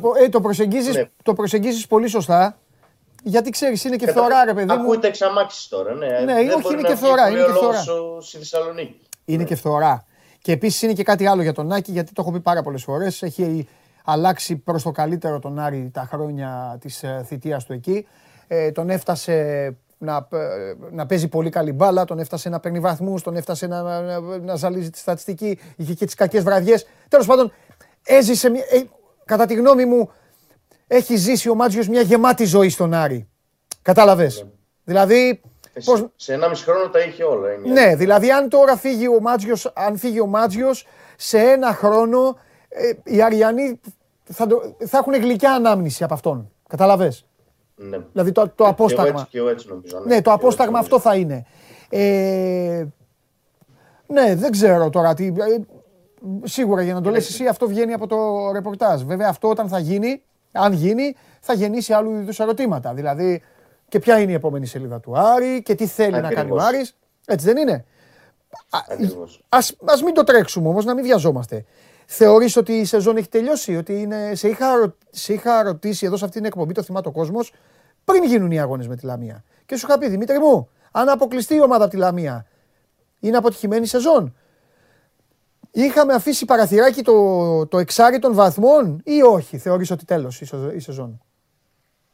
Θεωρώ σχεδόν απίθανο ο Άρης να πάρει ευρωπαϊκό εισιτήριο. Γιατί θυμίζω οι πρώτοι 4 παίρνουν ευρωπαϊκό εισιτήριο. Ναι. Δεν είναι να μπεις απλά σε playoff. Αν δεν πάρει ευρωπαϊκό εισιτήριο, προφανώς είναι αποτυχημένη σεζόν. Νομίζω, επειδή το θεωρώ απίθανο να ξεπεράσει τον Παναθηναϊκό αυτή τη στιγμή και με την εικόνα που έχει η μία και η άλλη ομάδα. Ναι, νομίζω ότι η σεζόν έχει κατά τεράστιο ποσοστό τελειώσει. Ωραία. Αφήνω ένα πολύ μικρό παραθυράκι. Άμα ξεκινήσει ο Άρης και κερδίζει τώρα, έχει 8 μάτς μπροστά του και τα κερδίσει όλα, ας πούμε. Ναι. Με αυτή την εικόνα φαίνεται απίθανο. Έτσι. Ναι. Δεν μπορούμε να το ξέρουμε όμως. Οπότε σου αφήνω ένα 5% να πάει τρένο μέχρι τέλος. Πολύ καλά κάνεις. Πάμε πίσω. Σιγά σιγά. Θα το πάρουμε ανάποδα. Εγώ δεν έχω μάθει στη ζωή μου να βλέπω μόνο τα μαύρα. Προσπαθώ να βλέπω τα πάντα, όλα τα χρώματα. Θέλω να πω ένα μεγάλο μπράβο στους παίκτες του Άρη, ποδοσφαιρικά, για την αντίδρασή τους μετά τον γκολ του Τζανετόπουλου. Ναι. Εσύ τώρα καταλαβαίνω, μπορεί αυτή τη στιγμή να βλέπουν την εκπομπή στο Super 3 και να έχουν σηκωθεί όρθιοι και να με φασκελώνουν. Σεβαστώ και τα δέχομαι όλα τα φασκελά. Αλλά εγώ μιλάω για ποδόσφαιρο. Άλλη ομάδα μπορεί να λιποθυμούσε. Άλλη ομάδα μπορεί να βρίζονταν οι παίκτες μεταξύ τους. Άλλη ομάδα μπορεί να έκανε οτιδήποτε. Η συμπεριφορά των ποδοσφαιριστών του Άρη στο δίλεπτο τρίλεπτο πραγματικά μπράβο τους. Και γι' αυτό το λόγο κέρδισαν και το πέναλτι. Ναι. Συνεχίζω.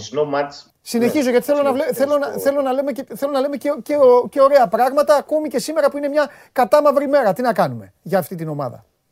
Επίσης, στον περιβόητο ημιτελικό του Μουντιάλ το 2006, κατά τη διάρκεια της παράτασης, η γηπεδούχος Γερμανία, ο Λεβ, η Μέρκελ, ο Κλίνσμαν, είχαν σηκωθεί μέσα στο γηπεδό τους, μέσα στο Βερολίνο και φώναζαν όλοι πίσω και ο Λίπη φώναζε όλοι μπροστά, γιατί δεν ήθελε η Ιταλία να πάει στα πέναλτι. Εκεί λοιπόν έβαλε ένα γκολ ο Γκρόσο και μια γκολάρα ο Ντελ Πιέρο και τους έστειλαν να πάνε να πνιγούν. Ναι. Χθες λοιπόν είδαμε τη Λαμία να προσπαθεί να κάνει αυτό που έκαναν τότε οι Γερμανοί και τον Άρη να προσπαθεί να κάνει αυτό που έκαναν οι Ιταλοί. Το δεύτερο ημίχρονο της παράτασης ήταν ένα συγκλονιστικό μονότερμα. Αλλά δεν είχε το ίδιο αποτέλεσμα. Έγινε το κόρνερ, έβαλε την κολάρα ο Τζανετόπουλος γιατί είναι φοβερή κεφαλιά, πολύ καλή εκτέλεση. Πού θέλω να καταλήξω. Ότι ποτέ το ποδόσφαιρο δεν είναι δίκαιο άθλημα το ποδόσφαιρο. Πρέπει να κρίνουμε ορισμένες φορές και τους παίκτες από την προσπάθειά τους. Εγώ θεωρώ, Δημήτρη μου, λοιπόν, ότι ο Άρης στην παράταση έκανε αυτό που έπρεπε και πολύ καλύτερα από ό,τι θα μπορούσε να το κάνει. Το ότι 320 λεπτά δεν της έβαλε γκολ της Λαμίας είναι ένα άλλο κεφάλαιο που θα πρέπει να απασχολήσει τον Καρυπίδη, τον Μάτζιο, δεν ξέρω και εγώ ποιον άλλον. Αυτά ήθελα να πω. Εγώ τώρα θα σε αφήσω εσένα να μιλήσεις. Yeah. Απλά αυτά ήθελα να τα πω και να είσαι και εσύ να τα ακούσεις. Κοίταξε, δεν μπορούμε να τους αδικήσουμε τους ποδοσφαιριστές, τουλάχιστον τους περισσότερους ποδοσφαιριστές, γιατί υπήρξαν και μερικοί οι οποίοι. Τι να πούμε, εντάξει, δεν θα είναι και λίγο. Το Ματέο Γκαρσία θα σου αναφέρω, ο οποίος από τα 25 του μοιάζει σαν παλέμαχος και χθες έπαιξε 75 λεπτά. Και αυτό είναι λάθος και του προπονητή που τον άφησε μέχρι το 75ο λεπτό. Προτίμησε να βγει ο Μπερτόλιο νωρίτερα και έμεινε ο Ματέο Γκαρσία μέσα. Σπατάλησε και μια φάση. Δεν μπορούμε να τους κακίσουμε τους ποδοσφαιριστές για την προσπάθεια χθες. Χθες η προσπάθεια έγινε. Ο Σάσα ήταν πολύ καλός, έκανε το καλύτερό του παιχνίδι φέτος. Ο Σούγκτερν το πάλεψε. Ο Καμαρά δημιούργησε τις προϋποθέσεις που ήθελε να δημιουργήσει και φάνηκε και πως έλειψε από τα προηγούμενα παιχνίδια. Γιατί χθες ο Καμαρά μπορεί να έχασε το πέναλτι, ναι, και τι να κάνουμε. Ας τα πέναλτι, για να χάνονται είναι. Και για να μπαίνουν. Δύο αποτελέσματα έχει το πέναλτι. Εντάξει τώρα. Ναι. Έκανε δύο ευκαιρίες για τους συμπαίκτες του. Τις πέταξαν. Τα πέναλτι τα βάζουν μόνο αυτοί που δεν έχουν παίξει. Μόνο αυτοί δεν έχουν χάσει πέναλτι, να ξέρεις. Έτσι, γιατί σύμφωνα με αυτούς πρέπει να μπει γκολ. Ο Καμαρά ήθελε να χτυπήσει και το δεύτερο εντωμεταξύ. Πήρε την μπάλα και ήθελε να χτυπήσει. Και ο Γκάμα του είπε όχι, εγώ και τα λοιπά. Και καλά έκανε και ο Γκάμα. Έτσι, γιατί αυτός είναι ο εκτελεστής και αυτός είναι και ο αρχηγός. Καλά έκανε. Και καλά έκανε γιατί και άμα το ξανάχανε ο Καμαρά μετά, εντάξει, το παιδί άστο δεν θα μπορούσε να. Τέλος πάντων. Νομίζω το χθεσινό παιχνίδι έτσι πως έγινε άλλες 20 φορές να το παίξει ο Άρης και τις 20 θα βάλει ένα γκολ και θα κερδίσει. Ναι. Τράβωσε τόσο πολύ χθες και μπήκε το γκολ της Λαμίας και στο 118. Ο Ιτούρμπε αστόχησε σε δύο φάσεις που για την κλάση του Ιτούρμπε και για το 1 εκατομμύριο που παίρνει ο Ιτούρμπε το χρόνο και για την καριέρα που έχει ο Ιτούρμπε, δεν μπορείς να μην βρεις εστία μια φορά να το στήσεις μέσα. Στη δεύτερη φάση, στο 1-0, είναι στο 1-0 ή στο 0-0 αυτό. Νομίζω είναι μετά το 1-0. Στο 1-0. την κατεβάζει υπέροχα, τη μαζεύει τέλεια, τους αδειάζει και απλά τη στέλνει πάνω στο Σαράνοφ. Εκεί αν είχε στείλει απέναντι στην άλλη γωνία, στην απέναντι, θα ήταν και γκολάρα. Καλά το έκανε. Χαμηλά.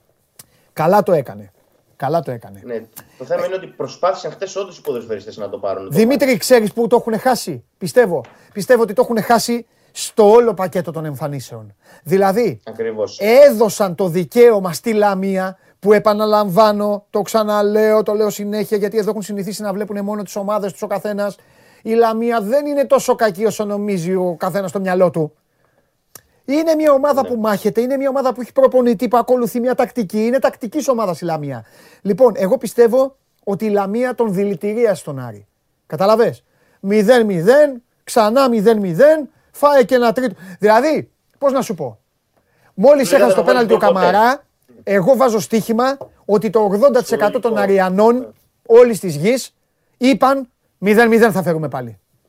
Πάμε παράταση, πάμε πέναλτι. Δηλαδή είμαι σίγουρος. Και θα σου πω και κάτι άλλο για να καταλάβεις και την ψυχοσύνθεση των Αριανών. Στο 118 με το που κέρδισε το κόρνερ η Λαμία, έτσι όπως το κέρδισε, που κατέβηκε πρώτη φορά στην παράταση και που σου την έδειξε τη λεπτομέρεια. Θύμισε λίγο ο Τραϊανό Βέλαγη, ναι. Τσεχία. Το είπαν όλοι. Εγώ σου λέω το 80% των Αριανών ήξεραν ότι θα φάει γκολ ο Άρης. Ναι. Γιατί δεν είναι η πρώτη φορά το παθαίνει. Γιατί με την ΑΕΚ έφαγε γκολ στο 95 και δεν πέρασε στο τελικό πρόπερση. Γιατί με τον Ολυμπιακό κέρδιζε 1-0 πέρυσι και δέχτηκε αυτό το απίθανο γκολ από τον Μπουχαλάκη στο 85 πάλι και βγήκε εκτός. Γιατί με την Αστάνα έφαγε φέτος το καλοκαίρι στο 91 γκολ στο Κλεάνδης Μικελίδης και αποκλείστηκε. Ναι. Γιατί με τη Μόλντε έφαγε στο 105 της παράτασης γκολ πριν 3 χρόνια, ναι, ναι, ναι. Και αποκλείστηκε. Γιατί με την Κόλος Κοβαλίφκα έφαγε πάλι γκολ στο τέλος και αποκλείστηκε στην Ευρώπη. Γιατί δεν μπορεί ο Άρης να σηκώσει κεφάλι από αυτούς τους αποκλεισμούς. Δηλαδή έγινε πλέον συνήθεια αυτό. Να γίνεται κάτι στο τέλος, ο Άρης να δέχεται γκολ ή να χάνει τα άχαστα και στο τέλος να μένει εκτός. Έχει βρει δηλαδή όλους τους πιθανούς και απίθανους τρόπους να αποκλειστεί. Και χθες το είδαμε και σε ένα μάτς στο οποίο θεωρητικά, τουλάχιστον και στα δικά μου μάτια, άξιζε να περάσει. Έτσι. Δεν νομίζω ότι θα μου πει κάποιος ότι η Λαμία είναι καλύτερη στο γήπεδο. Τακτικά στημένη, πίσω στημένη, ωραία, οκ, okay, ναι, αλλά νομίζω ότι ο Άρης μπορούσε να το πάρει το παιχνίδι. Ναι. Ήταν καλύτερος από τη Λαμία. Καλά, και όχι μόνο. Ναι, και μπορούσε και θα βλέπαμε και άλλο παιχνίδι και από τις δύο ομάδες αν είχε βάλει το πέναλτι του Καμαρά. Απλά υποθετικά δεν μπορούμε να συζητήσουμε. Καλά, δεν το συζητώ. Εκεί στο 15 θα τελειώνει η πρόκριση. Έγινε και πέρσι αυτό με τον. Πρόπερσι, μάλλον με τον Ατρόμητος στους 8. Έκανε 0-1 Άρης στο 15 με Λάρσον. Ναι. Και μετά έληξε έτσι σβηστά το παιχνίδι. Ναι. Στα προεκλογικά στο Περιστέρι. Mm-hmm. Μετά από 0-0 πάλι που είχε έρθει στο Κλάνης Βικελίδης. Το θέμα είναι ότι τώρα ψυχολογικά και οι ποδοσφαιριστές και το τεχνικό team και η διοίκηση είναι στον Αδύρ.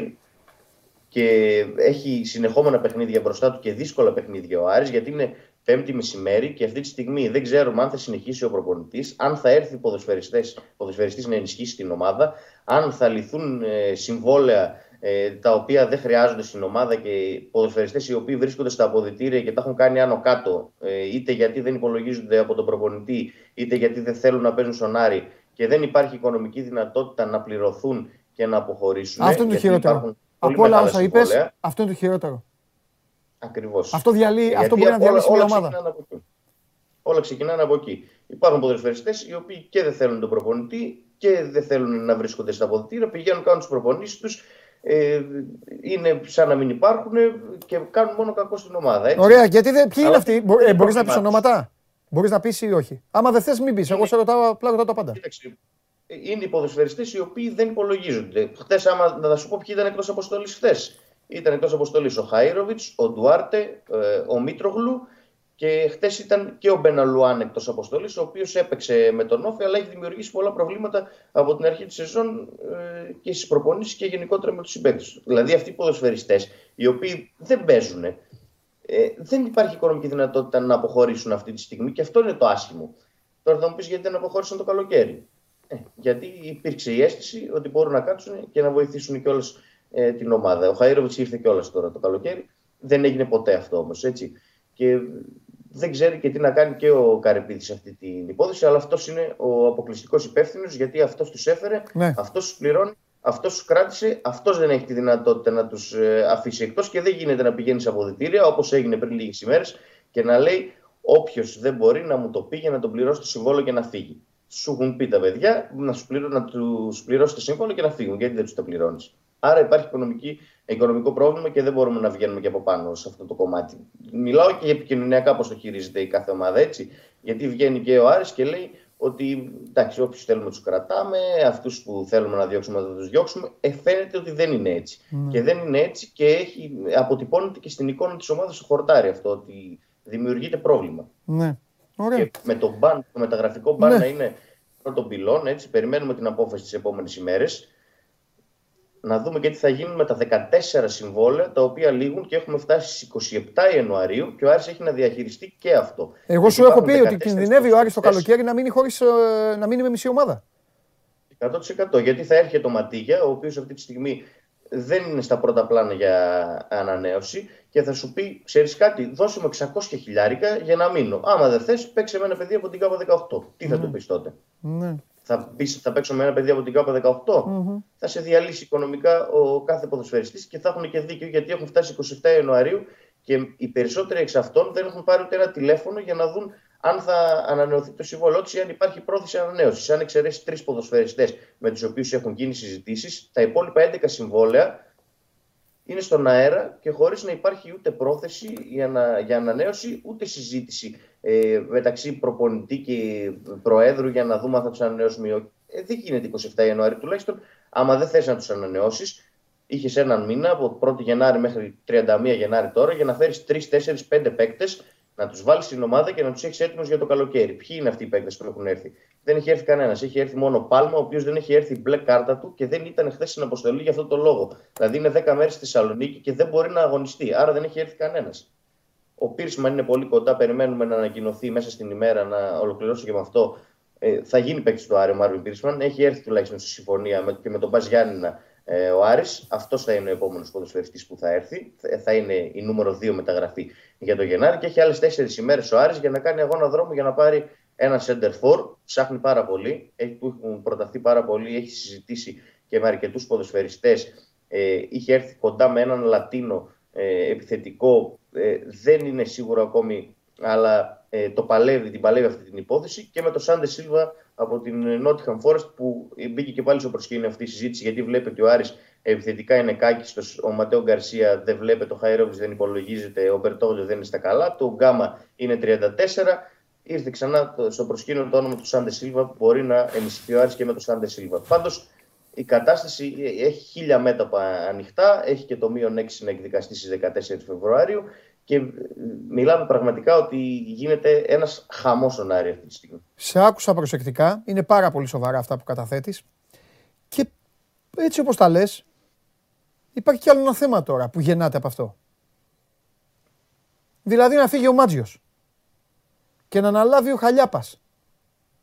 Θα πας εσύ και θα παντρευτείς όλα αυτά που είπες. Ακριβώς, εκεί ήθελα να καταλήξω. Ότι ποιος θα βάλει το κεφάλι του αυτή τη στιγμή στη λεμιτό μου. Δηλαδή, πες φεύγει ο Μάντιος, σηκώνεται σήμερα το μεσημέρι και λέει: παιδιά, δεν μπορώ άλλο, ευχαριστώ πολύ. Ναι, και μάγκας θα φύγει. Ναι, okay, ναι. Δεν με κρατάει το κλίμα άλλο, αποχωρώ. Ή σηκώνει τον Καρπίδης και λέει: Άκη, ευχαριστούμε πάρα πολύ για τη συνεργασία, αλλά δεν γίνεται να συνεχίσουμε. Ποιος θα μπει στη θέση του? Ποιος Έλληνας τουλάχιστον προπονητής θα τον πάρει τηλέφωνο που ξέρει τι γίνεται και καταλαβαίνει τι γίνεται στον Άρη αυτή τη στιγμή? Ναι, γιατί εντάξει, τώρα να πάει και κάποιος που έχει όνειρο να είναι προπονητής Super League και να τον δείχνει κάμερα, εντάξει, υπάρχουν και τέτοιοι, κυκλοφορούν ανάμεσά μας. Αλλά εγώ μιλάω για προπονητή, ξέρεις, να πει να κάνει δουλειά. Γιατί αν εμφανιστεί κανονικός προπονητής, από αυτούς που γουστάρω εγώ κανονικός, με το που θα πάει αυτούς που είπες, μόλις τους δει θα τους πει: παιδιά, εσείς όλοι μαζί ένα ταξάκι και στα γραφεία του Προέδρου, να σας έχει εκεί, αυτό σας πληρώνει. Οι υπόλοιποι ελάτε λίγο να σας πω δύο φωνήεντα και δηλαδή ξέρεις, θα γίνει αλλιώς η δουλειά μετά. Ναι, και θα σου πω και κάτι. Ποιος θα το διαλέξει τον προπονητή? Πες ότι φεύγει ο Μάντζης. Ο Καρυπίδης, εντάξει, αυτό ποιος θα το διαλέξει? Ναι, έχει διαλέξει παίκτες, διαλέγει και προπονητή ο Θοδωρής Καρυπίδης. Πρέπει κάποια στιγμή να καταλάβει ότι αυτό το project είναι αποτυχημένο. Δεν μπορεί να είναι one man show και να παίρνει όλες τις αποφάσεις αυτό. Καθένας στο ρόλος του. Ναι. Ο Άρης δεν έχει ούτε τεχνικό διευθυντή, ούτε τμήμα σκάουτινγκ, δεν έχει τίποτα. Τα κάνει όλο ο Καρυπίδης αυτή τη στιγμή. Δεν πηγαίνει έτσι. Δεν μπορεί να γίνει μια ομάδα με έναν άνθρωπο ο οποίος δεν είναι αρμοδιότητες του να κάνει αυτά. Ναι, συμφωνώ. Δηλαδή, ακούω πολλούς που να λένε πονάει την επένδυσή του. Εντάξει, προφανώς θα πονάει την επένδυσή του. Άμα πληρώνει, θα πονάει κιόλας. Αλλά εφόσον κάνει ο ίδιος τα λάθη, Δηλαδή δεν μπορεί να πάρει έναν τεχνικό διευθυντή. Ο Άρης το καλύτερο ποδόσφαιρο που έπαιξε ήταν με τον Τίνο Διαμαντόπουλο τεχνικό διευθυντή και με τον Σάβα Παντελίδη προπονητή. Ναι. Και οι δύο παραιτήθηκαν. Ναι.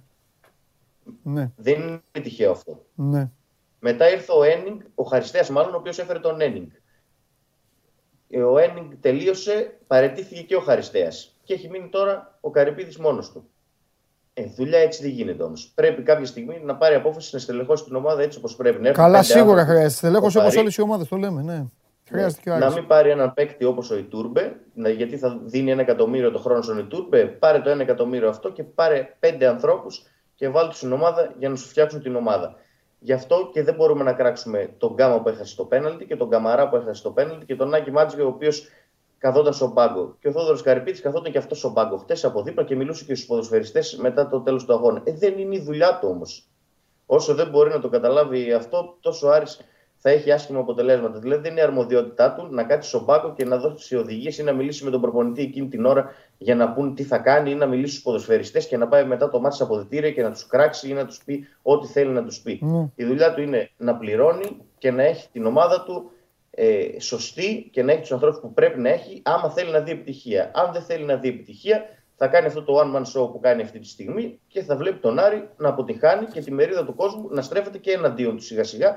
Παρά το γεγονός ότι μέχρι πριν λίγους μήνες είχε καθολική αποδοχή. Έτσι. Ήδη από χτες το βράδυ βλέπω πάρα πολλά και στα social media και με όσους μιλάω που στρέφονται κατά του Καρυπίδη, γιατί αυτός έχει φτάσει στον Άρη σε αυτό το σημείο στις 27 Ιανουαρίου. Μάλιστα. Ωραία. Λοιπόν, θα τα πούμε. Θα τα πούμε και αύριο λίγο να δούμε πώς θα έχει κάτσει η σκόνη ή ποια είναι η επόμενη μέρα. Ο Άρης είναι τώρα στα κόκκινα. Ναι. Τι να κάνουμε. Έλα, φιλιά Δημήτρη, θα λέμε. Καλή συνέχεια. Για να σε καλά, να σε καλά. Λοιπόν, αυτός ήταν ο Δημήτρης Χαλιάπας με πάρα πολύ σοβαρά θέματα και πάρα πολύ σοβαρά ζητήματα. Ακούσατε όλοι πολύ καλά τι συμβαίνει αυτή τη στιγμή στην ομάδα του Άρη και για να δείτε και πώς είναι το ποδόσφαιρο τώρα, γιατί θα πει κάποιος από εσάς ή που μας βλέπει, εντάξει, δηλαδή αυτό έγινε χθες, όλα αυτά που ο Δημήτρης έγινε χθες, δεν γίνονταν πριν μια εβδομάδα, πριν 20 μέρες. Και βέβαια γίνανε. Αλλά είναι αυτό που σας λέω εγώ, η ρουφιάνα, η καθημερινότητα και οι στόχοι. Οι στόχοι. Το χαλί στις ομάδες σας και στις ομάδες των άλλων, των φίλων σας, είναι τεράστιο και χωράει τα πάντα από κάτω. Μπορείς να κρύβεις κάτω από το χαλί πράγματα όταν υπάρχει ένας στόχος. Στον Άρη λοιπόν αυτά όλα υπήρχαν. Αλλά σου λέγαν κύπελο. Λαμία μπροστά, κύπελο, μετά ημιτελικός, μετά ποιος ξέρει. Τώρα ήρθε η Λαμία, Σαράνοφ, πέναλτι και όλα αυτά, έφυγαν και τα χαλιά, έφυγαν και τα πατώματα. Έτσι γίνεται. Λοιπόν, προχωράμε, παρακολουθείτε ολοζώντανο το Show Must Go Live, το οποίο σας έλειψε, μικρό διάλειμμα και τώρα ετοιμαστείτε, φορέστε γάντια, φορέστε σκούφο. Εγώ έχω πανοπλία, αλλά δεν προλαβαίνω να τη βάλω, θα βγω χωρίς πανοπλία, γιατί καταλαβαίνετε ότι είναι η ώρα να μάθουμε τι άλλο κακό θα μας βρει. Σας αρέσει να καρφώνετε ή να βάζετε γκολ με εκτέλεση φάουλ? Είστε από αυτούς που ο κρυφός τους καημός είναι να παίρνουν συνεντεύξεις ή απλά θέλετε να διασκεδάζετε με τις ομάδες και να πανηγυρίζετε μαζί τους από την εξέδρα? Σε όποια κατηγορία και να νίκετε, είστε οι άνθρωποι μας και είμαστε οι δικοί σας άνθρωποι. Βάλτε φαντασία, χέφι και λίγο χρόνο. Φτιάξτε ένα βίντεο και στείλτε το σε αυτή τη διεύθυνση. Θα το περιποιηθούμε. Θα το εκτιμήσουμε, θα το απολαύσουμε. Θα το εμφανίσουμε και ποιος ξέρει. Μπορεί στο τέλος να είναι το δικό σας βίντεο που θα πάρει ένα μεγάλο δώρο. Γιατί το Show Must Go On ξέρει να εκτιμά αυτούς που παίζουν καλή μπάλα. Έχεις αποθεωθεί. Γιατί? Τέτοια αποθέωση, άμα το ξέρα εγώ, άμα το ξέρα. Όταν σου έδινα τη φανέλα εδώ του βασικού, ότι θα γινώσουν... Κάτσε να σε φτιάξω. Ναι. Τώρα να σε φτιάξω τρελά. Ότι θα γινώσουν Ριβάλντο της εκπομπής. Τζιοβάνι. Προτιμώ. Τζιοβάνι θα πρέπει να. Τζιοβάνι. Εμείς με λες Ριβάλντο, δεν θέλω Ριβάλντο. Ωραίο, καλός. Καλός και Ριβάλντο. Για να γίνεις ο Τζιοβάνι μου. Τζόρτζεβιτς θες. Προτιμώ Τζόλε. Ναι, εντάξει. Τζόλε θα γίνεις, να είμαστε καλά, να έχουμε χρόνια τέτοιο, να τα κερδίσουμε τα χρόνια. Τώρα είσαι Ριβάλντο. Εντάξει. Για να γίνεις Τζιοβάνι πρέπει να μας φέρεις και λίγο ήλιο, λίγο αυξήσεις. Λίγο να πετάξουμε τη μάσκα, λίγο τέτοια πράγματα. Πού θες να αρχίσουμε, από πού θες να αρχίσουμε? Να αρχίσουμε από την είδηση της τελευταίας στιγμής και μετά θα πάμε στα χειμωνιάτικα. Πάνω απ' όλα το επάγγελμα. Είναι και πολιτική κιόλας η είδηση. Πήρε το λόγο ο πρόεδρος του ΣΥΡΙΖΑ, ο Αλέξης Τσίπρας, στη Βουλή πριν από λίγο και κατέθεσε πρόταση μομφής κατά της κυβέρνησης. Η διαδικασία είναι σημαντικό πολιτικό γεγονός. Το ξέρω ότι αποφεύγουμε εδώ πολλές φορές να λέμε πολιτικά. Ξέρει, ο κόσμος ξέρει. Θα γίνει ψηφοφορία. Θα γίνει τρίμερη. Αύριο θα αρχίσει η κουβέντα κατευθείαν. Θα πάμε σε ψηφοφορία το βράδυ της Κυριακής. Αν η κυβέρνηση έχει την εμπιστοσύνη της Βουλής. Εντάξει, είναι προφανές ότι την έχει, δεν θα γίνει καμιά ανατροπή. Απλά θα γίνει μεγάλη κόντρα τώρα πάνω στο καιρικό. Αυτή είναι η ουσία, το λέω για τον κόσμο. Εντάξει, θα έχουμε την όλο παράσταση, εσύ που είσαι έμπειρος. Όλο το Σαββατοκύριακο θα έχουμε χαμό. Θα έχουμε, ναι. Την παράσταση από το ΠΑΟΚ Ολυμπιακός. Όχι σε σένα δεν υπάρχει περίπτωση να την κλέψει, δεν σε νοιάζει καθόλου. Την παράσταση όμως την κλέβει, όχι. Είναι light. Αυτά. Εντάξει, θα παίξει αρκετά γιατί. Δηλαδή, ρε παιδί μου, θα σου πω τι λένε. Θα λένε η Αττική Οδό, τα χιόνια. Θα σου πω, συνήθως λένε όλοι ότι εντάξει, και είναι αλήθεια, συσπειρώνεται η κυβέρνηση σε αυτά. Ξέρεις, θα ψηφίσουν όλοι την κυβέρνηση. Προφανώς δεν θα πέσει από τους βουλευτές της. Έτσι. Αλλά επειδή υπάρχει μεγάλη πίκρα τώρα στον κόσμο για αυτό που έγινε, ουσιαστικά τι συμβαίνει τώρα. Θα βρεθεί τώρα η κυβέρνηση να συζητά επί 3 μέρες συνέχεια για ένα θέμα που δεν τα πήγε καλά. Οπότε okay, και ο κόσμος θα ασχοληθεί αρκετά. Εντάξει, το ΠΑΟΚ Ολυμπιακός θα το βλέπουμε παράλληλα. Ναι, τώρα. Παιδί μου, εννοείται. Εμείς. Λοιπόν. Πάμε τώρα, κοίτα, στα καιρικά. Θα σε ακούσω και σένα, δηλαδή και ο κόσμος εδώ σας στέλνει. Ναι. Και εγώ ουσιαστικά αυτή τη στιγμή είναι να περιγράψουμε. Είπες μεγάλη ατάκα τη Δευτέρα. Τα είχα πει δυστυχώς. Όχι, είπες μία ατάκα. Λες τώρα είμαστε εντάξει. Να δούμε αν το κράτος τι θα κάνει. Ναι, ό,τι θα κάνουμε. Εντάξει. Ωραία, είδαμε τι έγινε. Εγώ απλά.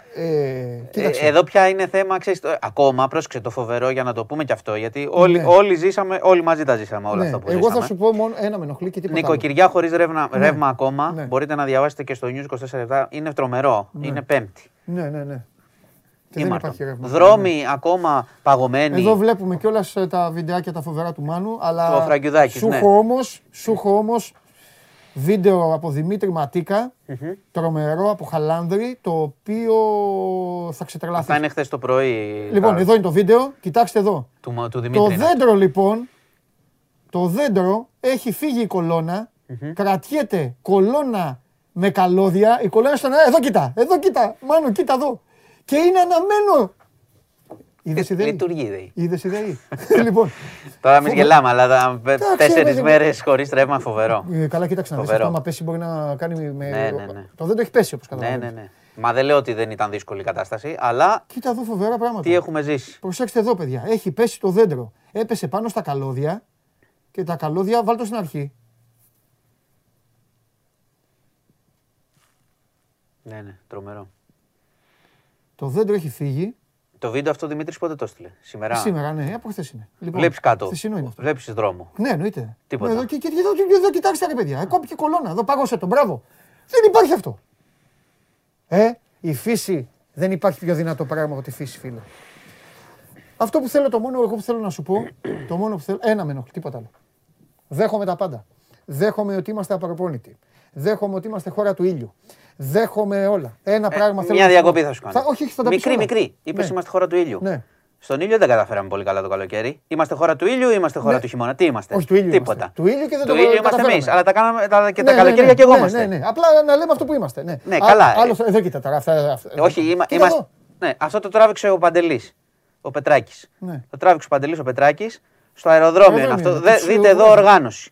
Αυτό είναι το πρωί. Για να φύγουν οι άνθρωποι. Περίμεναν από το βράδυ, είχε φτάσει ο Παντελής από το βράδυ. Αυτή είναι η οργάνωση. Ήρθε και σε λάθος μέρος ο προαστιακός και πηδάνε ο κόσμος εδώ, λες και τους κυνηγάνε, δεν ξέρω ποιοι. Θες να σου πω. Κοίτα λοιπόν, εδώ. Θες να σου πω τι είναι? Αυτό δείχνει μια εικόνα. Ναι. Αυτό είναι μια εικόνα. Ναι.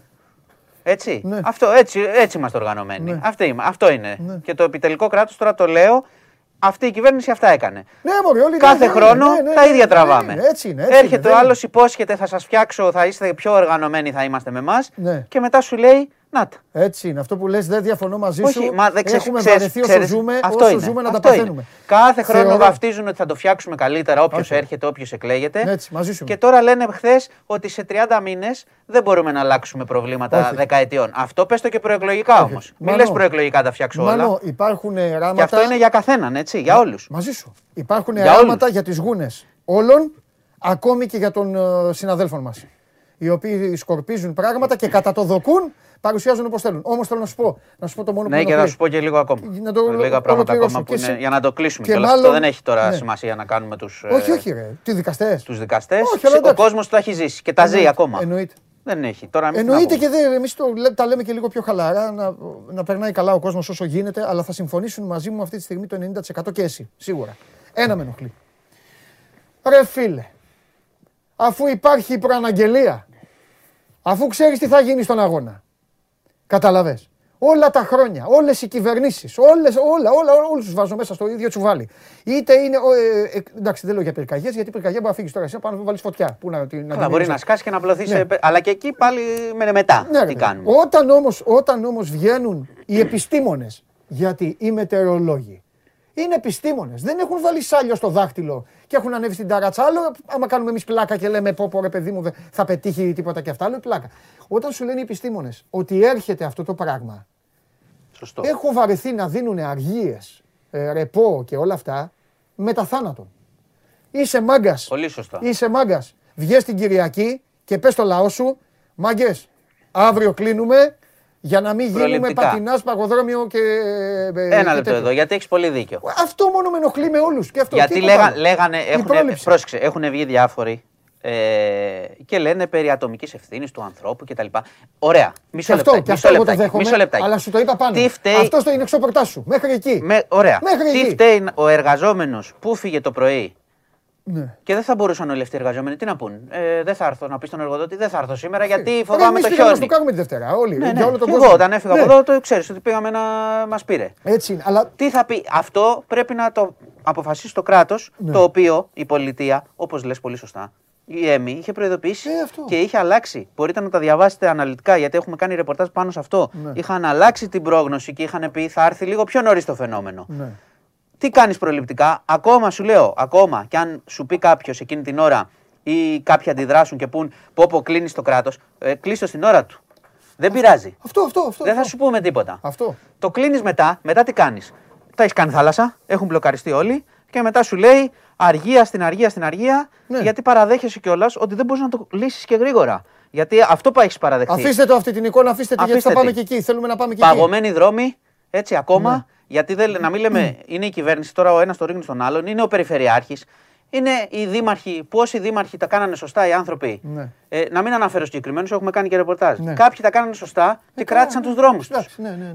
Και πολλοί ακόμα και πολλοί δεν τα κάνανε και είναι παγωμένοι ακόμα οι δρόμοι. Και βλέπεις τους ζωγράφους. Σημαίνει επικίνδυνα, πολλοί να προσέχουν ο κόσμος. Και βλέπεις τους ζωγράφους τώρα χθες, πάγος κάτω. Να σέρνουν το φέρετρο. Το είδα από το μου το πες. Και βλέπεις την Αγία Παρασκευή, τώρα λέω συγκεκριμένα γιατί είναι πάρα πολλά.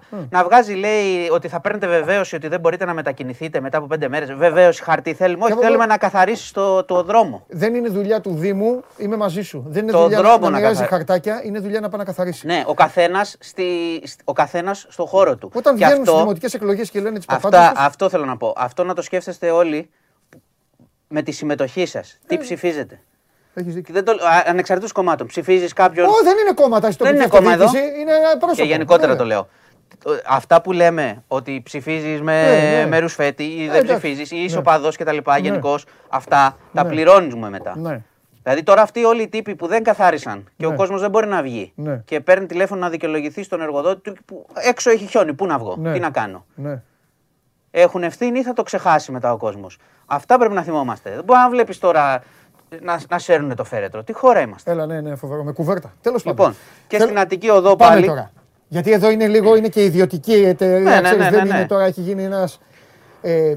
Θέλω να σου πω κάτι. Είναι τεράστια κουβέντα το περί. Ναι. Μάλλον είμαστε, πρόσεξε. Γενικότερα είμαστε μια χαρά ιδιώτες τα λεφτά να τα παίρνουμε. Και στην ευθύνη δεν είμαστε τόσο. Γιατί παιδί μου δεν την κλείσανε την Αττική Οδό και συνεχίζανε μέχρι τη μία. Έχει χαρτάκι ένας άνθρωπος, λέει, έχει χαρτάκι 1,5 ώρα το μεσημέρι. Κοίταξε, βγήκε μια είδηση. Εγώ τώρα το λέω όπως είναι, ότι η τροχιά είχε ειδοποιήσει. Η Αττική Οδός διέψευσε. Δεν μας είχαν ειδοποιήσει το πρωί να το κλείσουμε. Η Αττική Οδός για να κλείσει πρέπει να πάρει το χαρτί της τροχέας. Πρέπει να απευθυνθεί η τροχέα. Και μετά έχεις την ευθύνη η Αττική Οδός. Η Αττική Οδός, αν σου λένε όλοι ότι είναι ήρεμα τα πράγματα, συνεχίζεις. Από ένα σημείο και μετά όμως, επειδή και τα κανάλια και τα site είχαν δείξει τι γίνεται. Από τις 11:30-12 και μετά ξέραν όλοι. Ναι. Γιατί τώρα, πρόσεξε, γίνεται μια κουβέντα ποιος έφταιγε πριν. Uh-huh. Ωραία, πριν τα κάναμε θάλασσα. Θες να πούμε ότι τα κάναμε θάλασσα. Έριξε και πολύ χιόνι πριν απότομο. Που το ξέραμε ότι θα πέσει, τέλος πάντων. Το πριν κάναμε... είναι, η Δευτέρα. Ναι, πριν γίνει όλος ο χαμός, όταν άρχιζε το φαινόμενο. Όταν άρχιζε να κλείνει κατεχάκι. Δευτέρα πριν. Ναι. Όλα. Mm. Λοιπόν, υπάρχει το πριν, ωραία, τα κάναμε θάλασσα εκεί, τελειώσαμε. Ναι. Και υπάρχει και το μετά.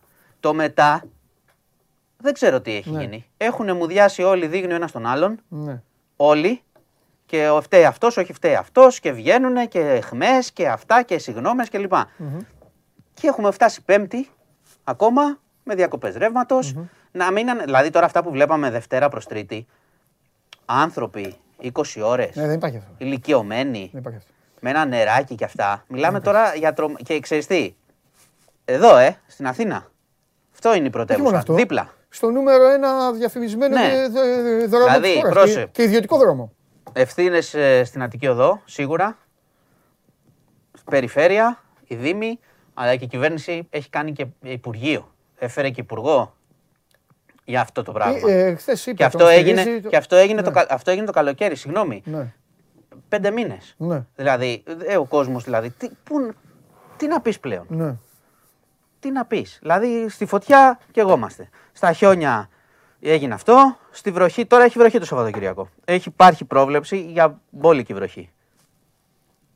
Εντάξει, να προσέχουμε. Αλλιώς τα χιόνια θα πλημμυρίσει το λεωφορείο τώρα στην τέτοια. Κάτω, στη γέφυρα. Το βγάλουμε φωτογραφία.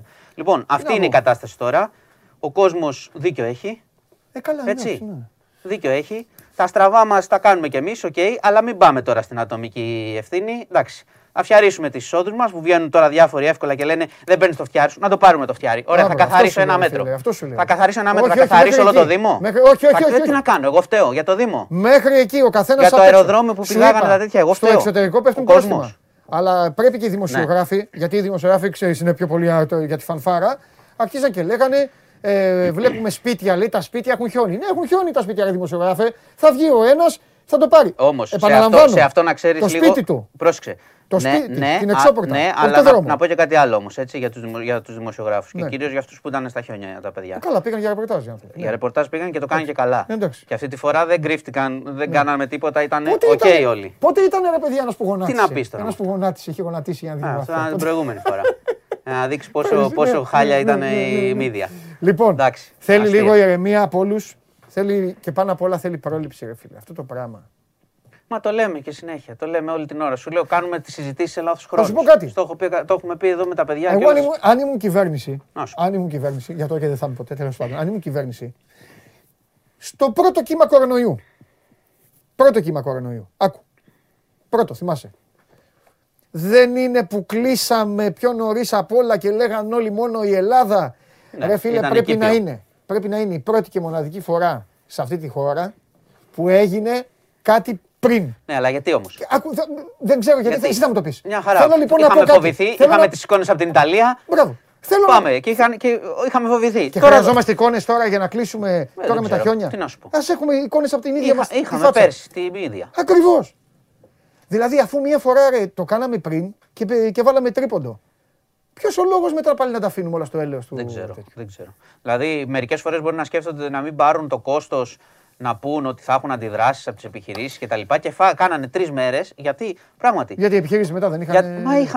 Μεγαλύτερο κόστος. Γιατί οι άνθρωποι μπλοκαρίστηκαν την ώρα του μεγαλύτερου χιονιά, αφήσανε τα αμάξια Μεσογείων, Κατεχάκη και λέει θα αποζημιωθούν λέει μόνο για την Αττική Οδό γιατί για αυτά τα υπόλοιπα τι θα γίνει. Για τις διακοπές ρεύματος τι θα γίνει.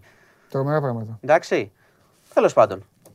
Ο κόσμος να οργανωθεί και να διεκδικήσει αυτοί που ταλαιπωρήθηκαν. Να οργανωθούν όσο μπορούν και να διεκδικήσουν αυτά που πρέπει να διεκδικήσουν. Έτσι πρέπει να γίνει. Και να μην μασάνε με διάφορα. Ότι στην περίπτωση της Αττικής Οδού, αν κρίνω και από αυτά που έχω δει στη τηλεόραση, θα έχει ιστορία. Ναι, θα πάνε το 1.000, αλλά θα πάνε να αποζημιωθούν. Θα πάνε και παρακάτω. Εγώ έχω διαβάσει ιστορίες. Μία κοπέλα ήταν. Θα πάνε και παρακάτω. Ναι, να πάνε να απευθυνθούν σε δικηγόρους.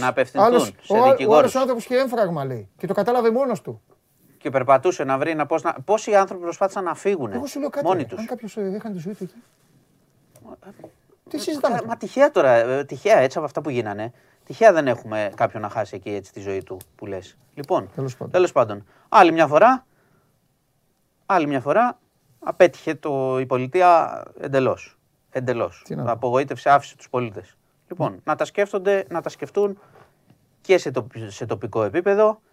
Ποιοι δήμαρχοι είχαν προνοήσει, ποιοι δήμαρχοι πάλεψαν και ποιοι, ξέρω εγώ, τα άφησαν και βγάζουν μόνο είναι για ανακοινώσεις και τα λοιπά. Λοιπόν, στο Facebook. Αυτά με τον καιρό. 106. Τι 106. Είναι κρύοι. 115. Α, ναι. Και όχι μόνο αυτό. Ναι, πού να το θυμάσαι, τώρα τα έχει καλύψει η κακοκαιρία. Ναι, δεν φταίει. Αλλά έχουμε περάσει σε αυτό που λέγαμε. Στη βάση, ότι η βάση τώρα τις τελευταίες μέρες είναι στο 198, 100 πλάς. Πάμε για το χειρότερο μήνα σε θύματα της πανδημίας. Να σου πω ότι γίνεται μια κουβέντα σήμερα επειδή συνεδριάζει η Επιτροπή ότι έχουν υπάρξει κάποιες συζητήσεις για το αν θα χαλαρώσουν τα μέτρα με τη μουσική ή τα γήπεδα. Το εξετάζουν πάλι. Δεν ξέρω αυτή τη στιγμή να σου πω τι θα γίνει. Σίγουρα θα έχουμε παράταση των μέτρων άλλη μια εβδομάδα. Αλλά ακόμα περιμένουμε, η Επιτροπή είναι πολύ μαγκωμένη γιατί σου λέει δεν έχουμε κανονική εικόνα των κρουσμάτων τώρα με το χιονιά και αυτά με τα τεστ. Καταλαβαίνεις, δεν έχουμε κανονική εικόνα, έχουμε όμως κανονική εικόνα του σκληρού δείκτη. Που είναι, σου λέω, είναι ο χειρότερος μήνας της πανδημίας σε θύματα. Για εκεί πάμε δηλαδή. Όμως κλείσει ο μήνας, θα έχουμε τα περισσότερα θύματα που είχαμε ποτέ σε μήνα. Λοιπόν. Τα άλλα δεν ήταν ήσυχοι. Με χιονιά τι να βγουν. Τι χιονιά, τι άλλο θέλει, τι να κάνουμε τώρα. Ήσυχοι όλοι. Λοιπόν, αυτά. Αν δεν έχει αθλητικά, αύριο θα ξεσαλώσεις. Δεν έχουμε, όχι. Αύριο θα ξεσαλώσεις. Είμαι τώρα, λόγω του χιονιά, είμαι μαζεμένος. Έτσι. Είσαι μαζεμένος και εκνευρισμένος. Εντάξει, βλέπω και τον κόσμο. Όταν βλέπω τον άλλο και έχει μείνει 5 μέρες και βγάζει τα τρόφιμα στην αυλή στο χιόνι. Ή έχουν ανθρώπους με θέματα υγείας, ηλικιωμένους, άτομα με ειδικές ανάγκες που πρέπει να έχουν ρεύμα συνέχεια και περιμένουν 3 μέρες. Εντάξει. Και ευρωπαϊκό κράτος. Και κάποιοι που έχουν επιχειρήσει σοβαρές ή νοσοκομεία, αυτά έξω να βγουν αυτά. Τα νοσοκομεία που είχαν αποκλειστεί. Είχε πάει ο Μάνος και είχε. Πότε ήταν, χθες το πρωί. Το σωτηρία έξω χιόνια. Γίγαντα Μάνο που πήγες και στα περίπτερα. Για να με δικαιώσεις. Λοιπόν, γεια σας, να προσέχετε πολύ σήμερα τώρα στα πεζοδρόμια και μετά το βράδυ. Πολύ επικίνδυνο. Σήμερα ναι, για τους πεζούς. Χθες ήταν η πιο επικίνδυνη, πιστεύω, για τα αυτοκίνητα, σήμερα για τους πεζούς. Αύριο άλλη μέρα. Τι αύριο, έφερες τις βροχές, είπες. Σάββατο. Σάββατο θα βρέξεις δηλαδή. Κυριακή δεν θα είμαι εδώ, Μάνο, εγώ. Αυτό, τίποτα, αυτό έχω να σου πω μόνο. Θα το πω σε άλλον. Εντάξει. Μάνο μου, να έρθεις εσύ Κυριακή εκεί που θα είμαι εγώ, δύσκολο. Γιατί θα σε περιμένει αυτός.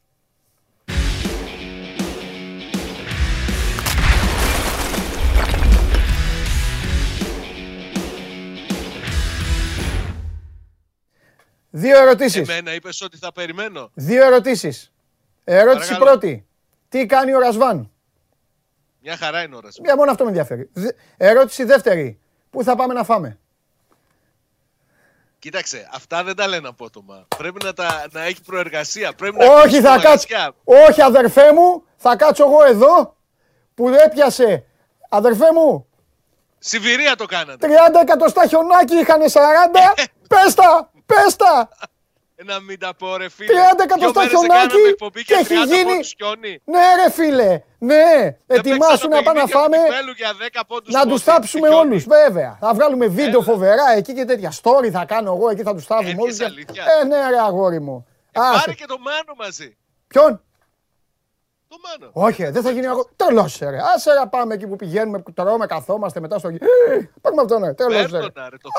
Φέρ' τον εδώ, ρε, να βάλει τη Θεσσαλονίκη μες στην καρδιά του. Όχι, αγόρι μου. Μετά τι, για να έρθει η Θεσσαλονίκη, είχε έρθει στη διεθνή έκθεση. Διεθνή έκθεση. Του λέω, πήγες καμιά βόλτα? Ωραία, μου λέει, δεν πάω. Ήθελα να δω Ολυμπιακό. Καλά, του λέω, εντάξει. Δεν πάω. Μυαλό έχει τώρα. Ναι, γι' αυτό σου λέω, άστα. Δεν έχει. Πρέπει να οργανωθώ δηλαδή, έτσι. Να κάνουμε τα πάντα όλα. Βέβαια. Λοιπόν. Ξέρεις, παντού θα έχουν κρατήσει το όνομά σου. Περάστε, κύριε Διαμαντόπουλε. Έτσι, αυτά θέλω. Με τρελαίνουν αυτά και με τους φίλους μου. Λοιπόν, τι έχουμε τώρα, τι λέμε. Βασικά τι θα δούμε, η ομάδα εντάξει θα είναι εκεί. Δεν έπαιξε κιόλας. Μια χαρά είναι. Ναι. Μόνο οι δύο λείπουν, ο Ολιβέιρα και ο Καντούρι. Όλοι οι άλλοι είναι διαθέσιμοι, μπορεί να κάνει τις καλύτερες δυνατές επιλογές. Ναι. Εντάξει, δεν έχει προβλήματα αγωνιστικά. Δεν θα είχε προβλήματα αγωνιστικά και στο παιχνίδι με την ΑΕΚ αν γινόταν κανονικά. Ναι. Αλλά τώρα μπορεί να δουλέψει περισσότερο με τους ποδοσφαιριστές σου λίγες μέρες. Βέβαια, για να πούμε την αλήθεια, Νέα Μεσίβρια παλιά. Γιατί στη Νέα Μεσίβρια που είναι το προπονητικό κέντρο του ΠΑΟΚ είναι οι συνθήκες λίγο ιδιαίτερες καιρικές και το καλοκαίρι κάνει κρύο. Φαντάσου τι κάνει τώρα. Ναι. Μετακομίσανε στη Σουρωτή εκεί παλιότερα, πριν δημιουργηθεί το προπονητικό κέντρο στη Νέα Μεσίβρια.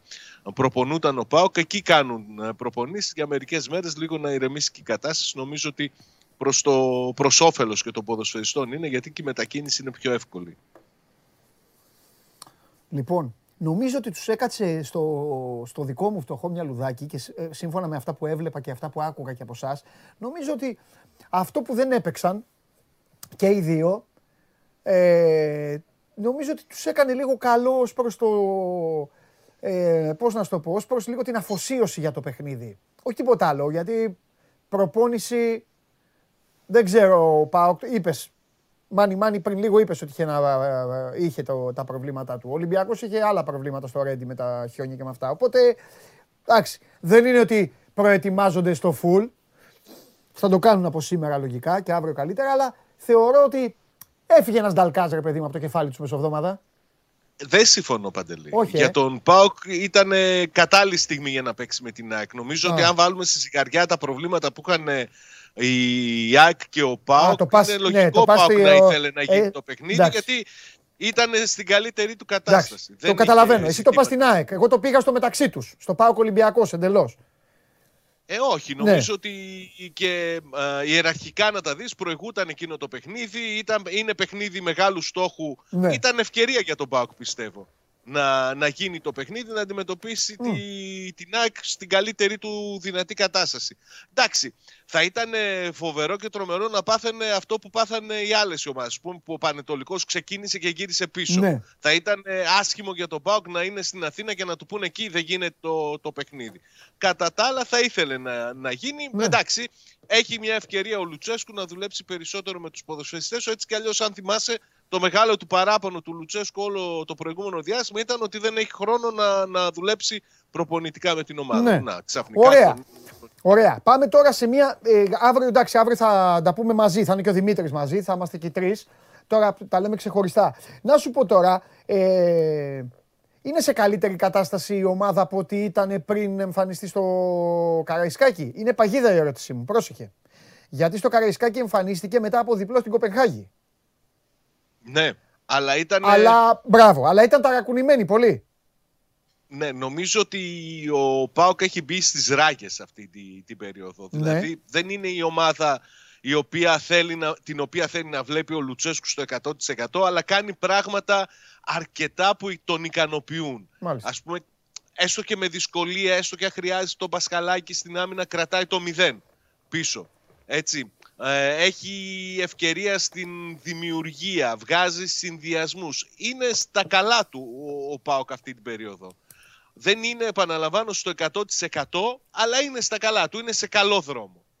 Τώρα, αν θα του βγει το παιχνίδι την Κυριακή, θα φανεί και από το πώς θα κυλήσει το μάτσα. Αλλά νομίζω ότι είναι ένα παιχνίδι που το θέλει, είναι ένα παιχνίδι το οποίο μπορεί να το διεκδικήσει και αυτό θα κάνει. Mm-hmm. Καλά, βάζω τελείες σήμερα, γιατί την τελευταία φορά ναι, καλά κάνεις. Ναι, να μιλήσουμε λίγο. Καλά, όχι μόνο. Περίμενε, ρε Σάβα μου. Εγώ που είμαι ο νούμερο ένα αριθμό νεκροθάφτης, να τελειώνω ελπίδες ομάδων σε όλο τον πλανήτη. Κάτσε, εντάξει, δεν είναι μόνο. Άμα κερδίσει, πάει και στους 6. Αν κερδίσει, αλλάζει εντελώς τα δεδομένα στο πρόγραμμα. Όχι ότι θα το πάρει και καλά, όχι, ρε, έτσι, όχι. Αλλά μπαίνει στη διεκδίκηση, αλλάζει τα κόσια. Και όχι μόνο. Ναι. Πώς να σου πω, του βάζει και του Ολυμπιακού ένα πρόβλημα παραπάνω που έχει ο Ολυμπιακός τώρα τα δικά του. Παίζει η ομάδα, δεν παίζει καλά, είναι εντάξει απουσίες έτσι αλλιώς. Καταλαβες. Ναι, σίγουρα. Θα είναι πολύ διαφορετική κατάσταση αν καταφέρει ο ΠΑΟΚ και πάρει το παιχνίδι της Κυριακής. Γιατί δημιουργεί και ανασφάλεια στον Ολυμπιακό. Γιατί μην ξεχνάς ότι πάμε και σε play-off. Θα ξανάρθει ο Ολυμπιακός στην Τούμπα. Θα ξαναπάει και ο ΠΑΟΚ στο Καραϊσκάκι, αλλά είναι άλλο να μιλάμε για μια διαφορά που έφτασε 13 πίσω, νομίζω, ή 11 είχε φτάσει. Και να μιλάμε ότι μπορεί να είναι στους 6 την Κυριακή το βράδυ. Θα είναι πολύ διαφορετική, πιστεύω, η κατάσταση. Ναι, νομίζω ο ΠΑΟΚ είχε πάει και 13. Μεγαλύτερο ενδιαφέρον. Ναι, ο ΠΑΟΚ είχε πάει και 13, νομίζω. Θα δώσει και μεγαλύτερο ενδιαφέρον γενικά στο πρωτάθλημα. Έτσι. Mm-hmm. Δεν είναι μόνο ο συναγωνισμός που μπορεί να δημιουργηθεί. Συμφωνώ απόλυτα. Είναι πολύ σοβαρό το παιχνίδι για τον ΠΑΟΚ το Κυριακάτικο. Πάρα πολύ σοβαρό. Ωραία. Θα το αναλύσουμε λίγο περισσότερο αύριο. Πάμε στα κουτσομπολιά μας.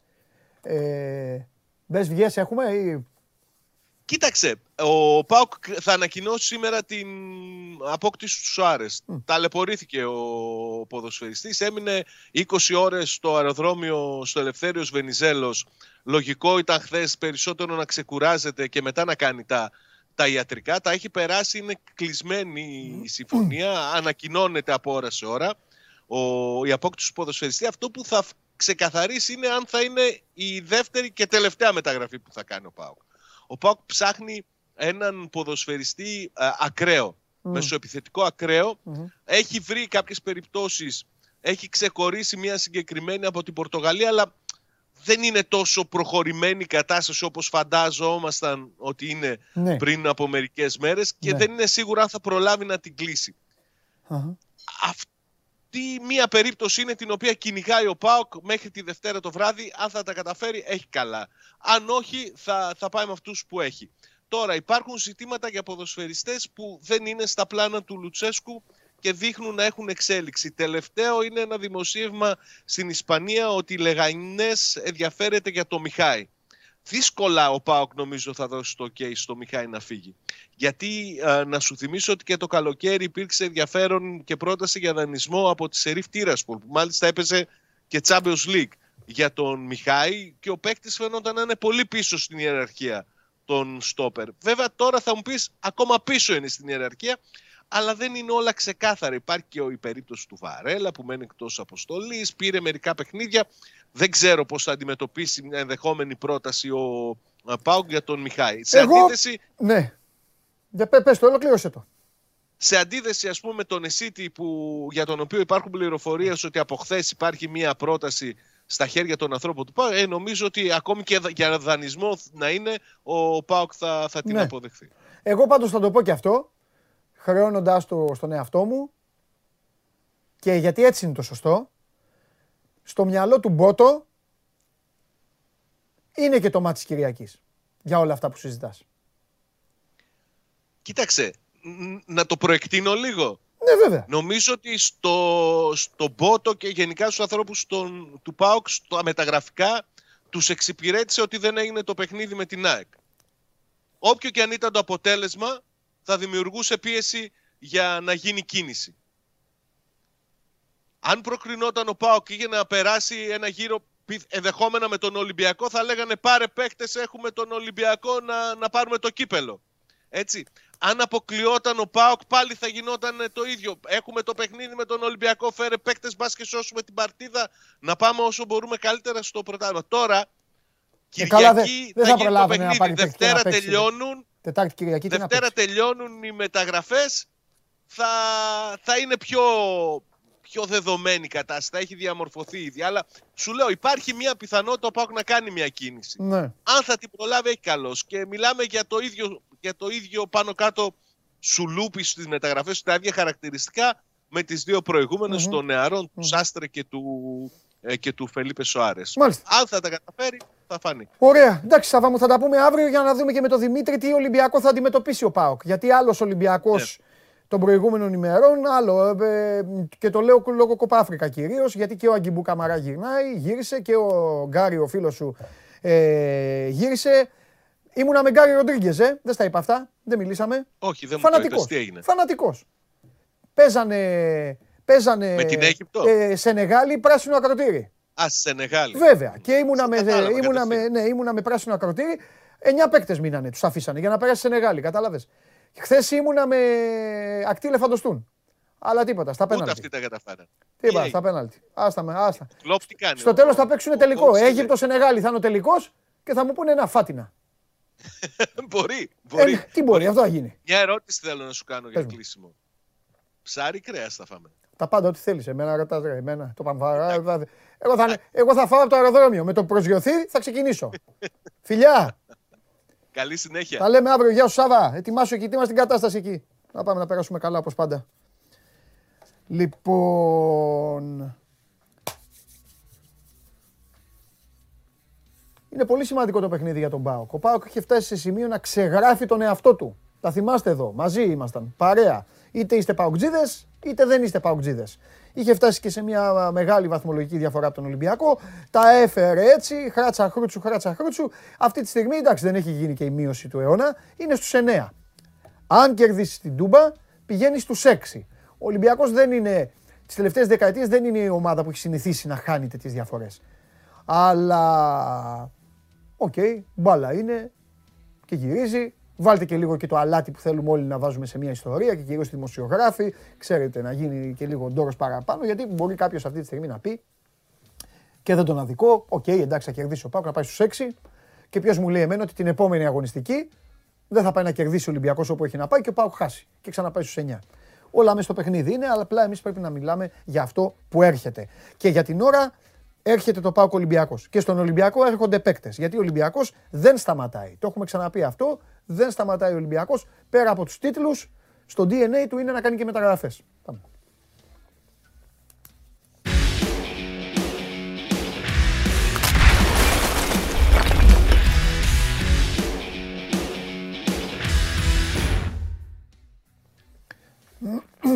Δημήτρης Χριστοφιδέλης, όλος δικός σας. Γεια σου Δημήτρη.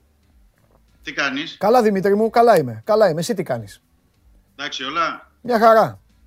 Λοιπόν, από πού να αρχίσω και πού να τελειώσω. Αυτά, το καλό για τον Ολυμπιακό είναι ότι δεν σταματάει να έχει θέματα, να έχει πράγματα, να έχει να συζητάμε. Συνέχεια, τον Ολυμπιακό συνέχεια, δεν τον βαριέσαι ποτέ. Αυτό είναι. Έτσι, προχωράμε έτσι. Λοιπόν. Ξεκινάμε. Από όπου θέλεις, από όπου θέλεις. Από την καψούρα του κόσμου. Εγώ είμαι υπηρέτης του λαού μου. Και η καψούρα του κόσμου του Ολυμπιακού, όπως ξέρεις, είναι μία. Μεταγραφές. Ωραία. Οπότε... Περιμένουμε στις 6 το απόγευμα. Έχει προγραμματιστεί η άσκηση στο αεροδρόμιο Ελευθέριος Βενιζέλος. Τον Ζωάο Καρβάλιο από την Νότιχαμ και τον Ντιμπί Κεϊτά από τη Ρεάλ Μαδρίτη. Όχι, να... Αυτά είναι... Έλα κάτι για τον Πανάγο, έλεγα, λέγε Δημήτρη μου, συγγνώμη. Ναι, πάμε. Επαναλαμβάνω, περιμένουμε στις 6 το απόγευμα Ζωάο Καρβάλιο και Ντιμπί Κεϊτά. Ναι. Ο πρώτος από Αγγλία Νότιχαμ, ο δεύτερος από τη Ρεάλ Μαδρίτης. Αρχικά για την ομάδα Β. Αυτές είναι οι δύο περιπτώσεις. Και οι δύο. Ναι, και οι δύο. Okay. Και οι δύο έρχονται για να ολοκληρώσουν τη μεταγραφή. Τώρα που είπες ομάδα Β, να θυμάσαι τι σου έχω πει για Φορτούνη, Ναι. Εσύ το βλέπεις άμεσα τώρα για το μάτς με την Νίκη Βόλου, Εγώ λέω Κυριακή με Νίκη Βόλου. Όχι 90 λεπτά. Ναι, κατάλαβα. Ναι, καλά, εννοείται. Τι 90 λεπτά. Νίκη Βόλου, Ξάνθη, μετά έχει Ξάνθη. Δεν έχει νομίζω. Κάτι έβλεπα. Ξάνθη και όλα αυτά. Αυτά. Στο λαό τα λέω και σε εσένα. Λοιπόν, ωραία, πάμε. Ωραία. Όλοι μαζί. Θα γεμίσει ο Ιμπαγάσα, θα γεμίσει δεκάρια την ομάδα του, αγόρι μου. Δεκάρια. Δεν παίζει ο Μαρτίνης με δεκάρια, ο Ιμπαγάσα. Και τώρα που είπες και Ιμπαγάσα, να προσθέσουμε ότι έχει και το Φαντιγκά, Ναι, έτσι. Κοίτα, μην γίνει κάποια στιγμή.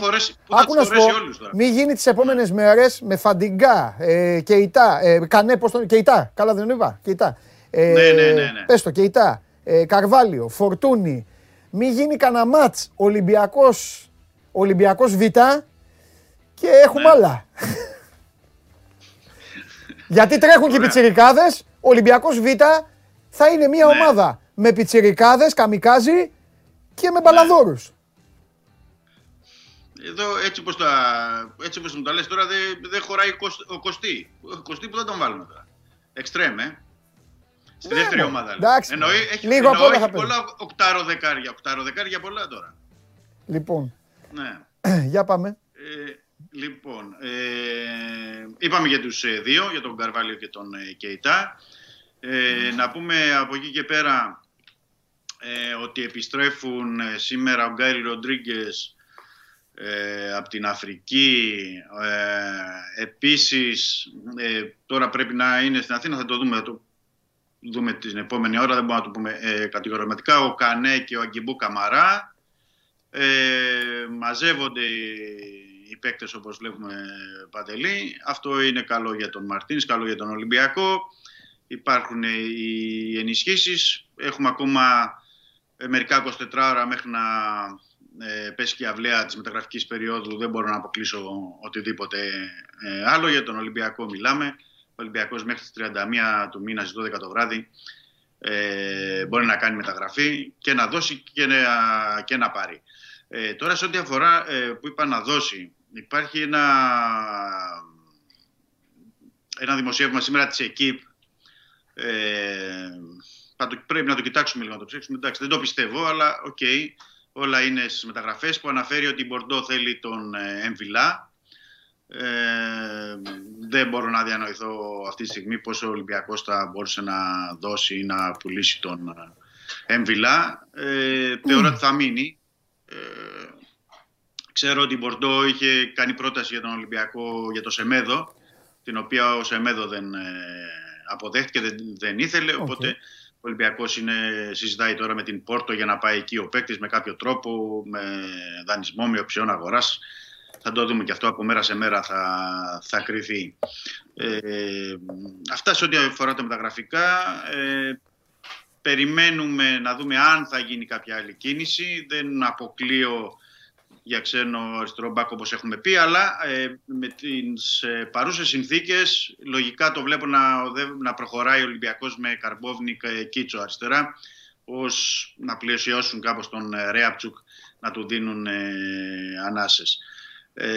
Τώρα δεν ξέρω, εσύ πες μου αν θες να ρωτήσουμε κάτι άλλο για τα μεταγραφικά ή να προχωρήσουμε στα... Όχι, ήσουν αναλυτικός, έπρεπε να ξεκινήσουμε έτσι με τις μεταγραφές, με τις επιστροφές. Λοιπόν, αύριο θα πούμε πιο πολύ για ΠΑΟΚ μαζί με τον Σάβα. Βέβαια, το είπα και σε αυτόν. Είπαμε για την ομάδα Β, για τον κόσμο, για να γνωρίζει. Να εξηγήσω ότι τα μάτς που είπα, εννοείται ότι μιλάω για εντός έδρας παιχνίδια. Εντάξει, δεν θα βάζει ποτέ ένας προπονητής έναν παίκτη με τέτοιους τραυματισμούς να παίξει στα γήπεδα της Β' Εθνικής. Λοιπόν, δεν θέλει. Λογικό είναι αυτό, δεν θέλει. Ναι, βλέπουμε ότι πολλά γήπεδα είναι σε κακή κατάσταση, λοιπόν, και πόσο μάλλον τώρα και με το καιρικές συνθήκες. Άλλο θέλω να σου πω. Πόσο περιμένεις εσύ τώρα διαφορετική την ομάδα, πόσο πολύ την περιμένεις? Μια ομάδα η οποία έδειξε, ρε παιδί μου, να έχει τα θεματάκια της λίγο εκεί με τον υποπροπονητής, ότι η περίοδος είναι κακή. Πόσο πιστεύεις ότι τώρα μπορεί να τον γυρίσει το διακόπτη? Ουγγάριο, Αγγιβού, θεωρητικά πάντα, θεωρητικά πάντα, Παντελή, γιατί στα χαρτιά πρέπει να το δούμε στο γήπεδο, εντάξει. Θεωρητικά πάντα, ο Ολυμπιακός σε σχέση με ό,τι βλέπαμε το τελευταίο καιρό, μόνο καλύτερος μπορεί να είναι. Δηλαδή, ο Γκάρι Ροντρίγκες, μια που το είπες και το τελευταίο, έρχεται από ένα καλό τουρνουά. Ναι. Έχει γκολ, assist, ήταν σημαντικός για το Πράσινο Ακροτήρι.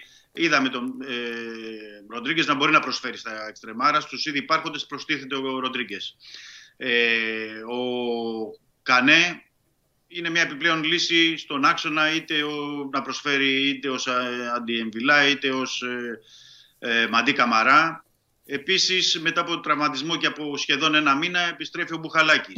Δηλαδή, έρχεται ο Καρβάλιο. Ήρθε ο Αγκιμπού Καμαρά. Δηλαδή, καταλαβαίνει οποιοδήποτε ότι ο Ολυμπιακός μόνο καλύτερος μπορεί να είναι στο εξής. Πιο γεμάτο ακόμα το ρόστερ, και από εκεί και πέρα είναι διαχείριση και πόσο κατάλληλα και γρήγορα θα τους βάλει ο Μαρτίνς πάλι στην ομάδα. Επιπλέον έχει την δυνατότητα και ο Μαρτίνς πια να μην πάει μόνο σε αυτό το 3-4-3 με την δηλαδή τριάδα στο κέντρο της άμυνας, γιατί έχει πια παίκτες, του δίνουν το δικαίωμα και ο Αγκιμπού και ο Καρβάλιο, που μπορούν να παίξουν πίσω από το Σεντερφόρ για να το γυρίσει το 4-2-3-1. Αυτό που είχε συζητήσει ο Ολυμπιακός. Τώρα δεν ξέρω ακόμα, αυτό θα το δούμε και αύριο, θα το συζητήσουμε εδώ, τι θα πράξει με τον ΠΑΟΚ. Νομίζω ότι θα περιμένει να δει την κατάσταση του Αγκιμπού, θα περιμένει να δει και κάποια άλλα πράγματα στην προπόνηση. Νομίζω θα το αποφασίσει το Σάββατο αυτό. Ναι. Αλλά οκ, θα το δούμε τι δοκιμές μπορεί να κάνει. Αλλά υπάρχουν πράγματα που αλλάζουν τον Ολυμπιακό. Βέβαια, και θα κρίνει πολλά, σε διακόπτω. Ναι. Ο Αγκιμπού, ειδικά για την Τούμπα, θα τα συζητήσουμε αύριο. Αυτά που θα έχεις και τις πληροφορίες, εκεί θα έχεις μάθει πράγματα. Ναι, ναι, ναι. Ακόμη και για το στυλ που θα παίξει ο Ολυμπιακός. Ο Ολυμπιακός, εγώ το ξαναλέω να το θυμίζω. Ο Ολυμπιακός στο παιχνίδι στο Καραϊσκάκι, μαζί ήμασταν. Ναι. Κάναμε τότε και την πρώτη ηχητική για το Match Center. Τώρα θα την κάνουμε το Σάβα. Λοιπόν, δεν πήγε καλά. Θυμάσαι, υπήρχε προβληματισμός. Ήταν άδειο το γήπεδο. Δεν ξέρανε. Και ο ΠΑΟΚ ήταν από το διπλό στην Κοπενχάγη. Και μπήκε μέσα ο Ολυμπιακός, πίεσε ψηλά, Αγκιμπού στον Εσίτη, κλεμμένες μπάλες, πάρε δύο γκολ, καληνύχτα με τα 2-1, τέλος. Παίζει ρόλο αυτό. Εξαιρετικό παιχνίδι από εκεί τότε, ναι. Γι' αυτό, έλα γιατί σε διέκοψα. Είναι σημαντικό, ναι. Πρέπει να τον δεις σε την κατάσταση. Είναι το θετικό είναι ότι ο Αγκιμπού Καμαρά έπαιξε στο τελευταίο παιχνίδι. Δηλαδή αυτό που αποκλείστηκε η Γουινέα, γιατί είχε το πρόβλημα με τον Αστράγαλο, που σημαίνει ότι είναι διαθέσιμος. Επίσης είναι διαθέσιμη, έτσι να το πούμε και για τον κόσμο, ο Βατσιλίκ που δεν είχε παίξει το τελευταίο διάστημα και τον είχε προφυλάξει και ο Ολυμπιακός μετά από αυτόν τον τραυματισμό που είχε με τον Μανολά στο κεφάλι και του είχαν γίνει και 8 οράματα. Ναι. Οπότε είναι όλοι διαθέσιμοι. Και ο Βατσιλίκ και ο Μπουχαλάκης και ο Μανολάς και τα υπόλοιπα παιδιά. Δηλαδή είναι πολύ γεμάτο. Το έχει... αξία, εδώ ενδιαφέρον θα έλεγα, ενδιαφέρον να δούμε και ποιοι θα μείνουν εκτός αποστολής, δηλαδή έτσι όπως είναι η κατάσταση. Εντάξει, γεμίζει ξανά, γεμίζει. Γεμίζει, ναι. Ωραία. Και όταν θα μπουν και οι μεταγραφές και οι επόμενες και όλοι αυτοί που είπαμε ότι προορίζονται τώρα να πάνε για λίγο στον Ολυμπιακό Β, θα γεμίσει ακόμη περισσότερο. Σωστό. Ωραία. Εντάξει, δεν σε θέλω κάτι άλλο. Αύριο. Αύριο θα μαζευτούμε με τον κόσμο. Να συζητήσουμε full για το παιχνίδι της Τούμπας. Συν το ότι νομίζω ότι συμφωνείς και εσύ, το είπα με το Σάββα, το είπα και μόνος μου, συμφωνείς και εσύ ότι βαθμολογικά είναι ένα παιχνίδι, ρε παιδί μου, που εντάξει, ο Ολυμπιακός πάει για 2 αποτελέσματα, κακά τα ψέματα. Ναι. Εκεί θέλω να σε ρωτήσω αύριο, αν δηλαδή υπάρχει πιθανότητα να δούμε τον Ολυμπιακό της Λεωφόρου ως σκεπτικό, φιλοσοφία και όλα αυτά, αλλά αυτά στα αφήνω για αύριο για να ψάξεις κιόλας. Ωραία. Αλλά νομίζω ότι το ξεχωριστό της βαθμολογίας νομίζω ότι το αφουγκράζεσαι κι εσύ, έτσι, ότι άλλο τώρα το 9, το 12, άλλο το 6. Εννοείται. Είναι και πολλά τα παιχνίδια, Παντελή, το έχουμε ξαναπεί. Ναι. Δεν είναι λίγα τα παιχνίδια μέχρι το τέλος. Είμαστε ακριβώς τώρα στην μέση, αν δούμε τα παιχνίδια που έχουν γίνει, είμαστε στη μέση του πρωταθλήματος. Ναι. Οπότε βαθμολογία είναι διαφορετική και το 12 όπως είπες και το 9 και το 6. Ναι. Και όχι μόνο βαθμολογικά και ψυχολογικά και ενόψει συνέχειας, γιατί είναι ένα ντέρμπι. Άλλη ψυχολογία θα πάρει αυτός που θα έχει κερδίσει. Άλλα προβλήματα θα δημιουργηθούν σε αυτόν που θα έχει χτυπηθεί. Ωραία. Είναι πάρα πολλά. Τελευταίο, επειδή θα το ξεχάσω αύριο, είμαι σίγουρος ότι θα το ξεχάσω και δεν θα σε ρωτήσω. Ναι. Ο Νιακούρου, τι κάνει ο φίλος μου? Τον αναμένουμε στο Ρέντι. Τον περιμένουνε.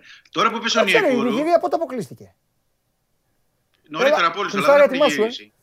Δεν έχει αποκλειστεί. Δεν είχαν επιστρέψει. Ναι. Πριν από τον Αγκιμπού. Πριν. Θα μας τρελάνε. Αλλά δεν έχουν πάει. Πού είναι ο Γίγαντ, τι κάνει? Δεν έχουν πάει στο Καμερούν. Δεν έχουν πάει στο Λάγος. Πρέπει να πάνε δηλαδή από το Καμερούν στο Λάγος για να έρθουν. Ναι. Και είδα και το πρωί κάτι δημοσιεύματα γιατί το ψάχνα αυτό. Ότι και στην Πόρτο κοιτάζανε γιατί θέλουν το Ζαϊντού πίσω για το παιχνίδι της Κυριακής και τον περιμένουν λέει και αυτοί σήμερα αύριο. Λογικά. Εντός ημέρας πρέπει να έρθει και ο Νεκουρού. Τώρα που πάμε για τον Νεκουρού, υπάρχουν σήμερα δημοσιεύματα πάλι στην Τουρκία. Εκεί δεν επιμένουν δηλαδή στην Κωνσταντινούπολη. Τον θέλει η Γαλατάσαραί, τον θέλει η Μπεσίκτας, η Φενέρμπαξε. Να τον φέρουμε τώρα λέει άμεσα εδώ πέρα με δανεισμό. Θα το δούμε κι αυτό. Όσο είναι ανοιχτή η μεταγραφική περίοδος, Παντελή, δεν μπορούμε να αποκλείσουμε τίποτα. Καλά, σίγουρα. Εννοείται. Λοιπόν, φιλιά Δημήτρη, μου τα λέμε αύριο. Καλή συνέχεια. Έλα φιλιά, έλα, γεια. Λοιπόν, ξεκίνημα μετά από την ελπίδα, μου μπήκατε εγκαζωμένοι. Έλα μέσα Χριστάρα να πεις το ανεκδοτάκι σου. Έλα γιατί έχασα. Και μετά το Χρήστο πάμε μπάσκετ, Ευρωλίγκα σήμερα, 9 η ώρα, Ολυμπιακός Ερυθρός Αστέρας. Εκεί άλλα παιχνίδια. Τώρα θα μπει ο Καβαλιαράτος. Φέρτε το Χρήστο μέσα παρακαλώ. Χρήστο έλα μέσα. Χρήστο έλα μέσα. Εσύ μου πας να μπούμε μαζί. Όχι έξω. Να πάω να βρεις μάσκα. Έλα αγόρι μου. Έλα μεγάλε μου. Όλος πήγε να μπει μέσα, λες και είναι το καπηλιό του και Παντελή. Εδώ, χωρίς μάσκα.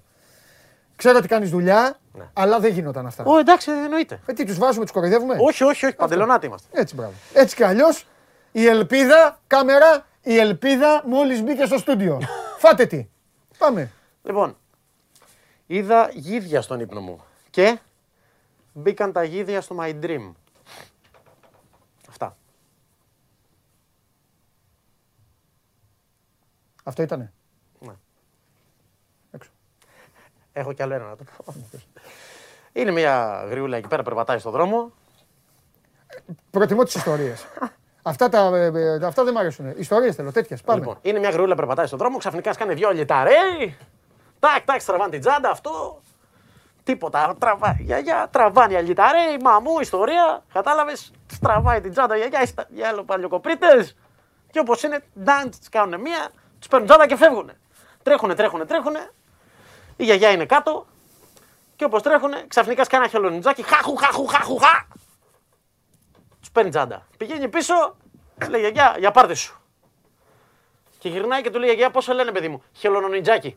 Μπράβο στους κριτικούς. Αυτό είναι.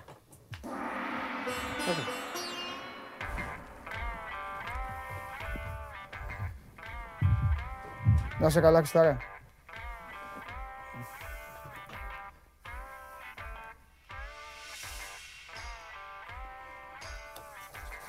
Έλα μέσα.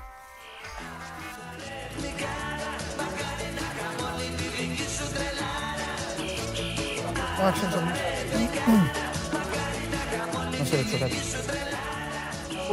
Αυτό το πρώτο που είπε. Δεν το άκουσα το πρώτο. Δεν το έχεις πει εσύ. Ποιο είπε? Νομίζω ότι το έχω ακούσει και από σένα. Α, μπορεί να το πάρει. Και πάλι δεν γέλασα. Σου λέω ιδιωτικά. Μπήκαν τα γίδια στο My Dream. Α, στο κοπεί εσένα. Ναι, κάτι μου φάνηκε. Έχω κι άλλο ένα. Το άλλο που είπε. Τι έχεις εσύ ανέκδοτο? Εντάξει, του είπα τρία. Στο τέλος θα το πεις. Ναι, επειδή είμαστε κοντά στα ανέκδοτα για αυτά. Τι? Επειδή λέμε ανέκδοτα γι' αυτό. Παιδιά, έχασα. Τι να κάνουμε. Ποιος νίκησε? Κερδίσατε, ο κόσμος. Και γι' αυτό ακούσαμε τη γιαγιά με τον κριτικό. Τι έγινε? Καλά, λοιπόν, μοντάρουμε μέσα, γι' αυτό δεν ήμασταν προετοιμασμένοι. Ναι. Κοίταξε να δεις τώρα, θα ανέβω πάνω, θέλω να το πω και στον Παντελή. Ναι, ναι. Άμα θέλετε να χρησιμοποιήσετε. Γιατί έχει πει φοβερά πράγματα ο Χαλιάπας. Για τον Άρη. Φοβερά πράγματα. Για τα αποδυτήρια και τέτοια. Χαμός. Ναι. Είναι και άτυχοι άνθρωποι. Ρε. Τι. Βάλε ένα πέναλτι, ρε μεγάλε. Εντάξει. Έχουν παίξει συγκλονιστικό στο δεύτερο της παράτασης. Το παλέψανε. Στον Ντόρτμουντ ήταν το Γερμανία-Ιταλία, παιδιά. Απλά το ξέχασα γιατί είχα σπάσει μια πόρτα από τους πανηγυρισμούς. Λοιπόν. Ξανά EuroLeague. Ναι. Φοβερή και τρομερή. Δηλαδή τι ξανά, σε τακτά χρονικά διαστήματα εκεί που δεν το καταλαβαίνει ο κόσμος, όλο υπάρχει και ένα παιχνίδι. Απλά επειδή δεν. Και θα και χθες ήταν ανοιχτό το άθλημα. Επειδή δεν είναι οι ελληνικές ομάδες. Ναι. Δεν το. Τι έχεις πάθει τώρα, κάτι το αργήσε. Ναι, τίποτα. Κοιτιέμαι για να δω πώς είναι τα αυτιά μου. Το από εκεί σούπερ. Το φέρει λίγο. Ναι. Άλλες φορές άστο. Λοιπόν, ακούω τώρα είδηση που υπάρχει. Ανακοίνωσε πριν λίγο ο Ολυμπιακός ότι υπάρχουν 100 εισιτήρια για το σημερινό μάτς. Ναι. Τι είναι 1000 άτομα που μπαίνουν όλα και όλα. Ναι. Θα σου πω εγώ τι έχει συμβεί. Δεν πήγε κανένας. Θα σου πω λίγο. Δύο πράγματα είναι. Πρώτον. Ελπίδα. Τι έκανε, δύο πράγματα. Τέλος πάντων. Πρώτον, ελπίδα. Επανάληψη, βάλτε. Δεν το είδα. Πρώτον, ελπίδα. Και δεύτερον, ρε παιδί μου, δεν σου έχει τύχει. Δεν σου έχει τύχει να λες, λοιπόν θα πάμε εκεί, παιδιά πρέπει να πάμε 10 άτομα όμως και να είναι πολλοί 10 άτομα και στο τέλος να πηγαίνουν 7. Ναι. Ξέρεις γιατί σου λέει θα είναι πολλοί δεν πάω. Ναι, γιατί όλοι πιστέψαν ότι δεν μπορούν να μπουν. Ναι, αυτό είναι. Είναι και ελπίδα, είναι και όλα αυτά. Υπάρχουν 100 εισιτήρια που βγαίνουν στα εκδοτήρια. Όποιος θέλει να πάει να τα πάρει, να δει το παιχνίδι. Δωράκι είναι αυτό. Είναι μεγάλο δωράκι ένα παιχνίδι που δεν υπολογίζεις θα το δεις ότι μπορεί να το δεις. Συμφωνώ. Και είναι και ωραία δεν είναι να μην έχει κόσμο, αλλά ξέρεις. Αναπαυτικά, δικιά σου. Έχεις δική σου μια ξέδρα. Δεν είναι ωραία. Εντάξει. Ωραία για αυτόν που θα μπει. Ναι, για αυτούς που θα μπουν θα είναι ωραία. Ναι. Λοιπόν, έξω σίγουρα ο Πρίντεζης, που δεν έκανε και χθες προπόνηση, έξω σίγουρα ο Μακίσικ, που δεν έκανε προπόνηση. Αμφίβολος, αλλά πιστεύω θα παίξει ο Χασάν. Πιστεύω θα παίξει δηλαδή ο Χασάν. Να, ο Μακίσικ πονάει. Και δεν παίζει άλλος ένας. Συμφωνώ. Δεν θα πούμε το όνομά του γιατί δεν μας επιτρέπεται. Άρα ο Ολυμπιακός πάει σίγουρα με 3 απουσίες και θα έχει από ό,τι φαίνεται, παρότι είναι αμφίβολος, θα έχει από ό,τι φαίνεται τον Χασάν Μάρτιν που είναι σημαντικό γιατί Δεν είναι απλό να παίξει χωρίς 4, ούτε χωρίς 3. Σάσα σούταρε ασταμάτητα. Ναι, παίξει και 3. Κούριτς σούταρε και εσύ. Και Μπομπουά μπορεί. Αυτά έχω να πω. Ναι. Σάσα και Κούριτς όμως δυνατά. Εσύ έχεις βάλει να σουτάρουν ή να τα βάλουν κιόλας? Στο Σάσα έχω βάλει και να βάλει και να σουτάρει. Να. Ρίσκο είναι το σουτ, τον δίνει 4,5 δηλαδή, αλλά γιατί δεν σουτάρει κιόλας. Το έχεις χάσει. Κάποτε έκανε 4 στο ένα δεκάλεπτο. Ναι, βρε παιδάκι. Εγώ χάσα. Είναι κακό για αυτόν και για τον Μπαρτζόκα. Έχασα τη Φίοντεκ τώρα. Με κατέστρεψε. Πήγα θα κερδίσει και έχασε 2-0 που κοντέψε να μου πάρει game. Άσχετη. Τένις έπαιξα, μη τελικό Αυστραλιανό Open. Χθες έπιασα. Πρώτη φορά με προστάτευσες. Ναι, σε προστάτευσα χθες. Με το Μιλγόκι. Έχασε από το Cleveland. Το Cleveland πέρασε το Milwaukee. Το βλέπα το μάτσο μέχρι το ημίχρονο, μετά κουράστηκα. Ο Χάρης Σταύρου αναζητείται. Πάρα πολύ καλό το Cleveland. Έχει γίνει πάρα πολύ καλό.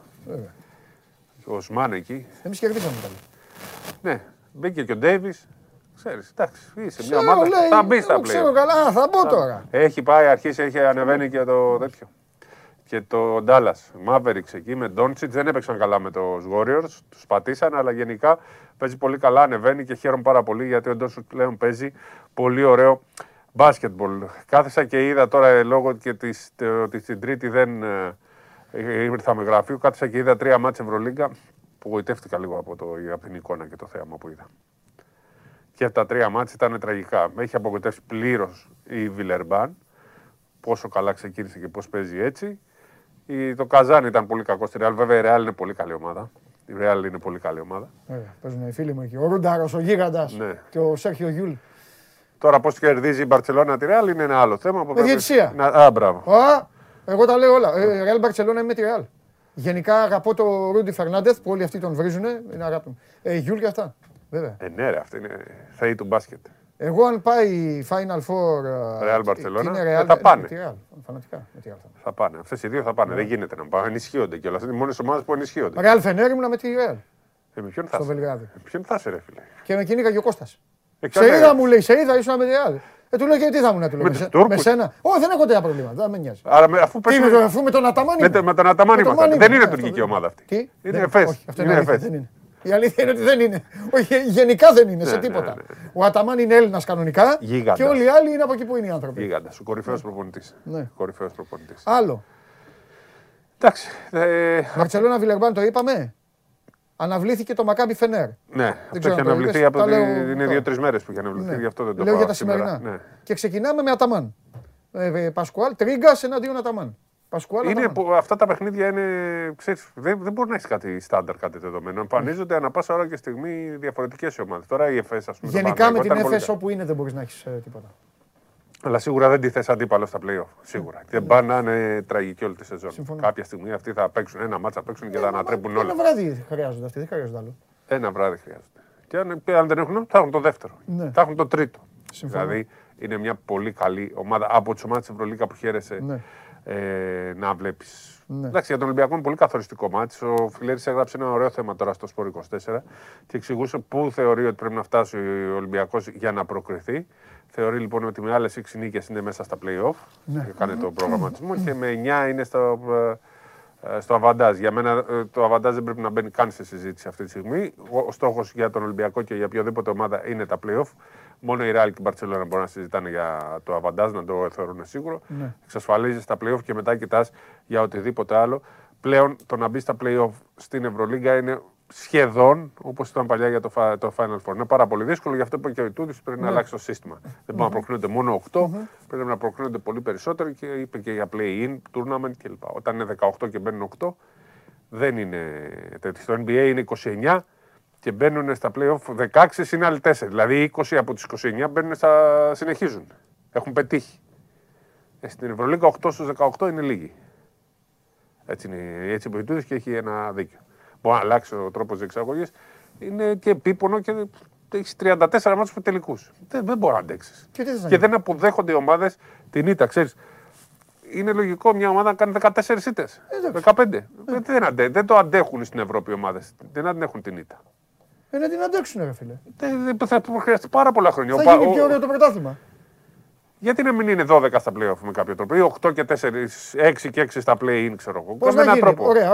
Πρέπει να το βρούμε, δεν θα το μελετήσουμε. Γεια σου, εμένα αυτό με ενοχλεί. Όχι στον Ιτούδη. σε όλους τους ανθρώπους. Εγώ δηλαδή, αν θέλω να προτείνω, αν κάτι με ενοχλεί, πάντα λέω και τι θα, τη γνώμη μου θα πρέπει να γίνει. Αυτό, ωραία. Να μην γίνει έτσι λοιπόν. Πάμε, πώς να το κάνουμε. Ξεκινάμε. Να είναι 24 οι ομάδες. Ένα-ένα. 24 πολλές θεωρώ, αλλά και πάλι. 24. 20 πήγαινε. 10-10. 20 θες. Ναι. 20. 4 έξω. Πάμε. Και περνάνε. Να περνάνε οι δύο πρώτες στους 8 απευθείας π.χ. Και τώρα τα βγάζω πρόχειρα. Ναι, ρε παιδί μου, μία τέτοια λέμε. Να περνάνε. Η επιβράβευση για τις ομάδες που είναι οι δύο πρώτες κάθε ομίλου, ας πούμε. Επιβράβευση. Στους 8 θα πάνε. Στους 8. Και άλλες πάνε στους 16 π.χ. Προκρίνοντας με άλλες ακόμα 4 και 4. 8, να είναι 12 δηλαδή αυτοί που θα περάσουν στην επόμενη φάση από τους 20. Και οι δύο θα περιμένουν. Ναι. Και μετά ξέρεις τα λένε αυτοί. Χάσαμε τον ρυθμό. Εντάξει, ναι, δεν έχουμε ρυθμό. Και ήρθε η Έφες και πέρασε από πάνω μας. Δεν υπάρχει. Ψάχνεις να βρεις. Για δικαιολογίες λέει. Πάντα κάτι θα βρίσκεις. Και εγώ ένα με τον 8 να λέει παίζω εγώ ένα ολόκληρο. Εγώ νομίζω ότι είναι σωστό. Σ' αρέσει το 8 με το 8 στις 18. Είναι πολύ. Εγώ νομίζω ότι είναι καλά. Αύριο παρακαλώ, αν δεν έχετε άλλο θέμα, να το βάλουμε σε ψηφοφορία. Πρέπει να το βάλουμε ό,τι θέλει ο κόσμος. Να ψηφιστούν οι ομάδες για τα play-off. Όπως και διαφώνησα τότε με τον Ιτούδη που καλά κάνει. Και ο Ιτούδης καλά κάνει τι. Είναι και από τους λίγους που λέει ρε παιδί μου, δεν μου αρέσει αυτό ή θεωρώ αυτό. Αλλά εκείνο που είχε πει ότι να γίνει αντί για τελικό, να μην γίνει το Final Four, να πηγαίνει σε best of 5 και αυτά, ήταν 9-9 στα κεραμίδια. Χάνω συνέχεια από τον Ολυμπιακό. Τότε έχανα τον Ολυμπιακό, ρε παιδί μου. Ή αυτό για να γίνει σε μάκρος, όπως ήταν η ιστορία η Real που τότε διάλεξε που λέγανε και τα υπόλοιπα. Άξερα. Δεν μ' αρέσει το. Final Four κάνουν οι Αμερικάνοι. Πιο δίκαιο είναι τα play-off. Πιο δίκαιο είναι τα play-off, αλλά Final Four είναι το Final Four, είναι η γιορτή του μπάσκετ, το πιο χαρακτηριστικό. Δεν πρέπει να το χάσουμε. Ωραία. Το Final Four. Αν λοιπόν έχουν τέτοιο πρόβλημα, θα σου το πω αλλιώς λοιπόν εγώ. Ας κάνουν Final Eight, φίλε. Να τελειώνει και η σεζόν. Αλλά δεν το θέλουν, χάνουν λεφτά. Δεν έχει να κάνει με το. Πώς. Δεν λένε ότι είναι πολλά τα μάτς. Λένε ότι είναι πολύ τελική. Δηλαδή έχεις 34 μάτς που δεν έχεις δικαίωμα να χάσεις. Ωραία, τέλος θα παίξουν και να γίνει Final Eight. Γιατί να μην παίρνουν παραγγελία, να μην επιβραβεύονται 10-12 ομάδες από τις 20 ή από τις 18. Ωραία, τότε να γίνει. 10 στις 18. Θες να γίνει σαν το ποδόσφαιρο. Τι. Δηλαδή κάποιοι σε ένα συγκεκριμένο χρονικό σημείο να φεύγουν και να πηγαίνουν στο Euro Cup. Για να πάνε να το πάρουν. Ωραία, θα είναι. Εννοείται πως θα πρέπει να το έχουν κάνει αυτό. Εννοείται. Επίσης, μου λες ότι κάποιοι θα περιμένουν αυτό. Δεν κάνουν φέτος το ποδόσφαιρο. Play-in δεν κάνουν τώρα. Δεν κάθονται και περιμένουν κάποιοι τους αντιπάλους τους. Ο Ολυμπιακός δεν παίζει στο ενδιάμεσο για να αποκριθεί. Αυτό δεν σ' αρέσει. Μα δεν χαλάνε τις ημερομηνίες. Βάλαν έξτρα ημερομηνίες στη μέση. Να βάλουν και εκεί έξτρα ημερομηνίες. Έξτρα ημερομηνίες ας μπουν. Απλά δεν θα έχουν αγώνες. Πιο πολλά μάτς δηλαδή θα είναι. Το πρόβλημά τους δεν είναι τα πιο πολλά μάτς. Το πρόβλημά τους είναι να μην υπάρχει μια τεράστια κανονική περίοδος. Το είπε και ο Ιτούδης, ας είναι περισσότερα. Αλλά να μην είναι μια τεράστια. Θέλουν να επιβραβεύονται όσο γίνεται περισσότεροι. Αυτό που γίνεται πάντα στο μπάσκετ δηλαδή. Ναι. 6 όμιλοι να παίρνουν οι 5 και ο έκτος να παίρνει το χρυσό μετάλλιο. Δεν είναι αυτό. Τι να κάνουμε, ρε φίλε. 8 στα 18 είναι λίγοι. Χάσεις, ρε φίλε. Αυτά χάσεις. Πήγαινε, βγες πέμπτο. 8 στα 18 είναι λίγοι, σου εξηγώ. Έτσι πιστεύω εγώ. Εντάξει. Καλά, ναι. Κουβέντα κάνουμε. Κουβέντα κάνουμε να ψηφίσει ο κόσμος αύριο. Τι λένε. Τι λένε. Παίρνουν μέρος. Τι κάνει. Συζητάνε γι' αυτό ή δεν ασχολούνται. Όχι, δεν ασχολούνται. Αλήθεια σου λέω, στέλνουν και κανένα δυο. Θα τα δεις. Θυμάμαι πήγαινα πριν 2-3 χρόνια στο Καραϊσκάκι. Οι 4 πρώτες απευθείας play-off λέει ένας άνθρωπος και οι υπόλοιπες 8. Μπράβο. Play-in για τις άλλες 4. Μπράβο, αυτό κάπως έτσι. Κάμια τέτοια πρόταση είπα κι εγώ. Και τι είναι αυτό. Οι 4 δηλαδή. Επιβραβεύονται γιατί. Και να παίζει το 5-12. Ναι. Το 5-12. Και έτσι είναι 12 πετυχημένες ομάδες. Μάλιστα. Και να λέει ο άλλος να βγω 12ος. Ναι, είσαι ζωντανός μέχρι το 10ο. Να μην πεθαίνεις. Δηλαδή, δηλαδή ο 12ος μπορεί να βγει με 8 νίκες. Δεν βγαίνεις. Και ο 5ος. Δεν βγαίνεις. Όλα μπορεί να γίνει. Δεν βγαίνεις. Άμα έχουν φάει φάπα τους. Με 15 νίκες βγαίνεις ο 10ος πλέον. Και οι δύο τελευταίοι να πηγαίνουν στο Euro Cup. Οι τρεις τελευταίοι, τέσσερις να πηγαίνουν να γίνεται και στο Euro Cup. Ωραίο. Και να δίνει και από ένα κύπελο σε όλους μετά. Εντάξει τώρα. Δεν τα καταλαβαίνω αυτά. Εγώ είμαι υπέρ του πόνου. Α, υπέρ του πόνου. Είμαι υπέρ του πόνου, ρε φίλε. Μα έτσι φτιάχνεις την ομάδα σου. Εντάξει. Θα πονέσεις. Θα πονέσεις. Είσαι χαλιά. Άμα είσαι υπέρ του πόνου, πηγαίνουν απευθείας οι 4 Final Four. Τι κάνει. Θα πονάνε όλοι μετά. Άμα γίνει, ας γίνει έτσι. Ας γίνει, όχι. Πολύ πονάνε. Ας γίνει Final Eight λοιπόν. Για να μην έχουν και παιχνίδια. Είσαι ορθός, παίξαμε τον πρώτο. Έφυγες, πέρασες, έφυγες. Final Four. Μάλιστα, κύριε Κομισάρη. Έτσι νομίζω. Εσύ είσαι ο Κομισάρης του NBA. Εγώ είμαι της Ευρωλίγκας. Διετησία, Ελλάδα όλα καλά. Ελλάδα, πρωτάθλημα και αυτά όλα καλά, φοβερά. Τι έγινε, τίποτα. Χιονιά, ελπίδα. Τι έγινε. Είδα ένα ελληνικό μάτσα, αλλά δεν θυμάμαι ποιο είδα. Πού, ο Μίλαν έχει γίνει. Τι? Έχει φτιάξει ομαδάρα, έτσι. Το Περιστέρι. Το Περιστέρι έχει φτιάξει ομαδάρα. Καλά, πήρε τον Πολωνό, έχει πάρει και τον Χριστίδη. Έχει φτιάξει ομαδάρα, προπονητάρα Μίλαν. Καλά, καλό προπονητή ο Μίλαν. Πολύ καλός και γύρισε το Λάμπρε, το συνέτρεψε μες στο Λάμπρε, το είδε. Το Περιστέρι θα πηγαίνει προς τα πάνω πλέον. Ναι. Και ο Μίλαν θα το δείξει ότι είναι πολύ καλός προπονητής. Λοιπόν, ένας γκρινιάζει, λέει, προσπαθείς να λύσουν, λέει, καμιά είδηση. Είπαμε, ρε παιδί, σας είπε, έχει τίποτα άλλο. Έχει είδηση. Θέλει είδηση. Είπα τον Ολυμπιακό. Έχει κάτσει ανοιχτό το στόμα στην τηλεόραση και περιμένει να του νταΐσει είδηση. Άντε, τι είδηση, πες μου, τι θες να ρωτήσω. Εγώ τίποτα. Εγώ είμαι καλυμμένος. Εγώ ξέρω την. Σου είπα για τον Ολυμπιακό να πάω πάρει εισιτήριο, άμα είσαι Ολυμπιακός προλαβαίνεις. Υπάρχουν 100, σου είπα ποιοι παίζουν, ποιοι δεν παίζουν. Σήμερα σου κράτησα ένα ερωτηματικό γιατί δεν μπορώ να το πω. Αυτό έχουμε και αύριο πρώτα απ' όλα. Εντάξει, για τον Ολυμπιακό είναι σήμερα. Ναι, όχι, ενώ έχουμε και αύριο να πούμε. Για τα σημερινά και για τα αυριανά. Μπείτε και στο site της Ομοσπονδίας όσοι ασχολείστε με τις μικρές εθνικές. Έχει βγάλει ένα ωραίο η Ομοσπονδία για παιδικά, εφηβικά κορασίδες. Ναι, το ranking τελευταίων 5 ετών. Πρώτη φορά που γίνεται αυτό. Ναι. Ποιες είναι οι καλύτερες ομάδες, ας πούμε. Στο παιδικό Προμηθέας, στο εφηβικό Ολυμπιακός, τις νεάνιδες ο Παναθηναϊκός, κορασίδες. Και Γκραν Κανάρια Προμηθέας 81-62. Πολύ εύκολα. Ναι. Δεν είναι καλά ακόμα ο Προμηθέας. Εγώ πιστεύω εκεί θα φορτσάρουν λίγο στο κύπελο. Εκεί τους ενδιαφέρει. Υπάρχει και το μάτι του κυπέλου. Προμηθέας ΠΑΟΚ ημιτελικός για να συμπληρωθεί η τετράδα 18-20 στο Final Four. Μπαίνουμε σιγά σιγά στην τελική ευθεία για το πρώτο Final Four μετά το 2004 στο κύπελο Ελλάδας. Τι λοιπόν, άλλο ρώτησε. Η 6 απευθείας οκτάδα. Το 7 με το 10 χιαστή play-in. Μπράβο. Μονά μάτς. Στέλνουν ιδέες τώρα. Ναι, όπως είναι στο NBA. 8-12 με Eurocup play-in. Εντάξει, μην πούνε και τον κύριο Κάπου. Άλλος λέει ναι. Πάντως είναι ωραίες ιδέες. 6 και οι άλλοι play-in. Ωραίο. Να είναι 10. Καταλαβαίνεις. Το 6-10 play-in. Αυτή είναι η πιο ωραία πρόταση. Συμφωνώ με το φίλο 6-10 play-in. Ποιος είναι? Το 6-10 play-in. Δεν έχει όνομα. Όσοι ανώνυμε συμφωνώ. Αρχικά δεν λέω. Αρχικέ. Συμφωνώ μαζί σου. Φιλιά. Γεια σου. Γεια σου μεγάλε. Ανεβαίνω τώρα πάνω. Α, εδώ εσύ είσαι με τον Πανάγο. Να λέτε ανέκδοτα. Δεν είπες το ανέκδοτο.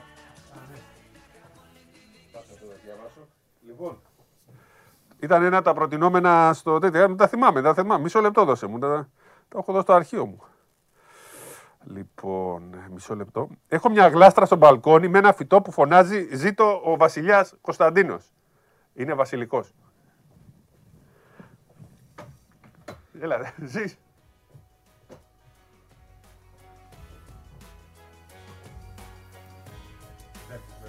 Ευχαριστώ.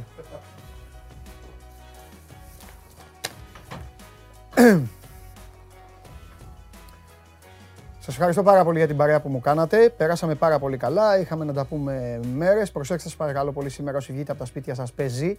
Είναι δύσκολα έτσι στα πεζοδρόμια γλιστράνε. Έχει κατάσταση. Είδα το καταστροφέας.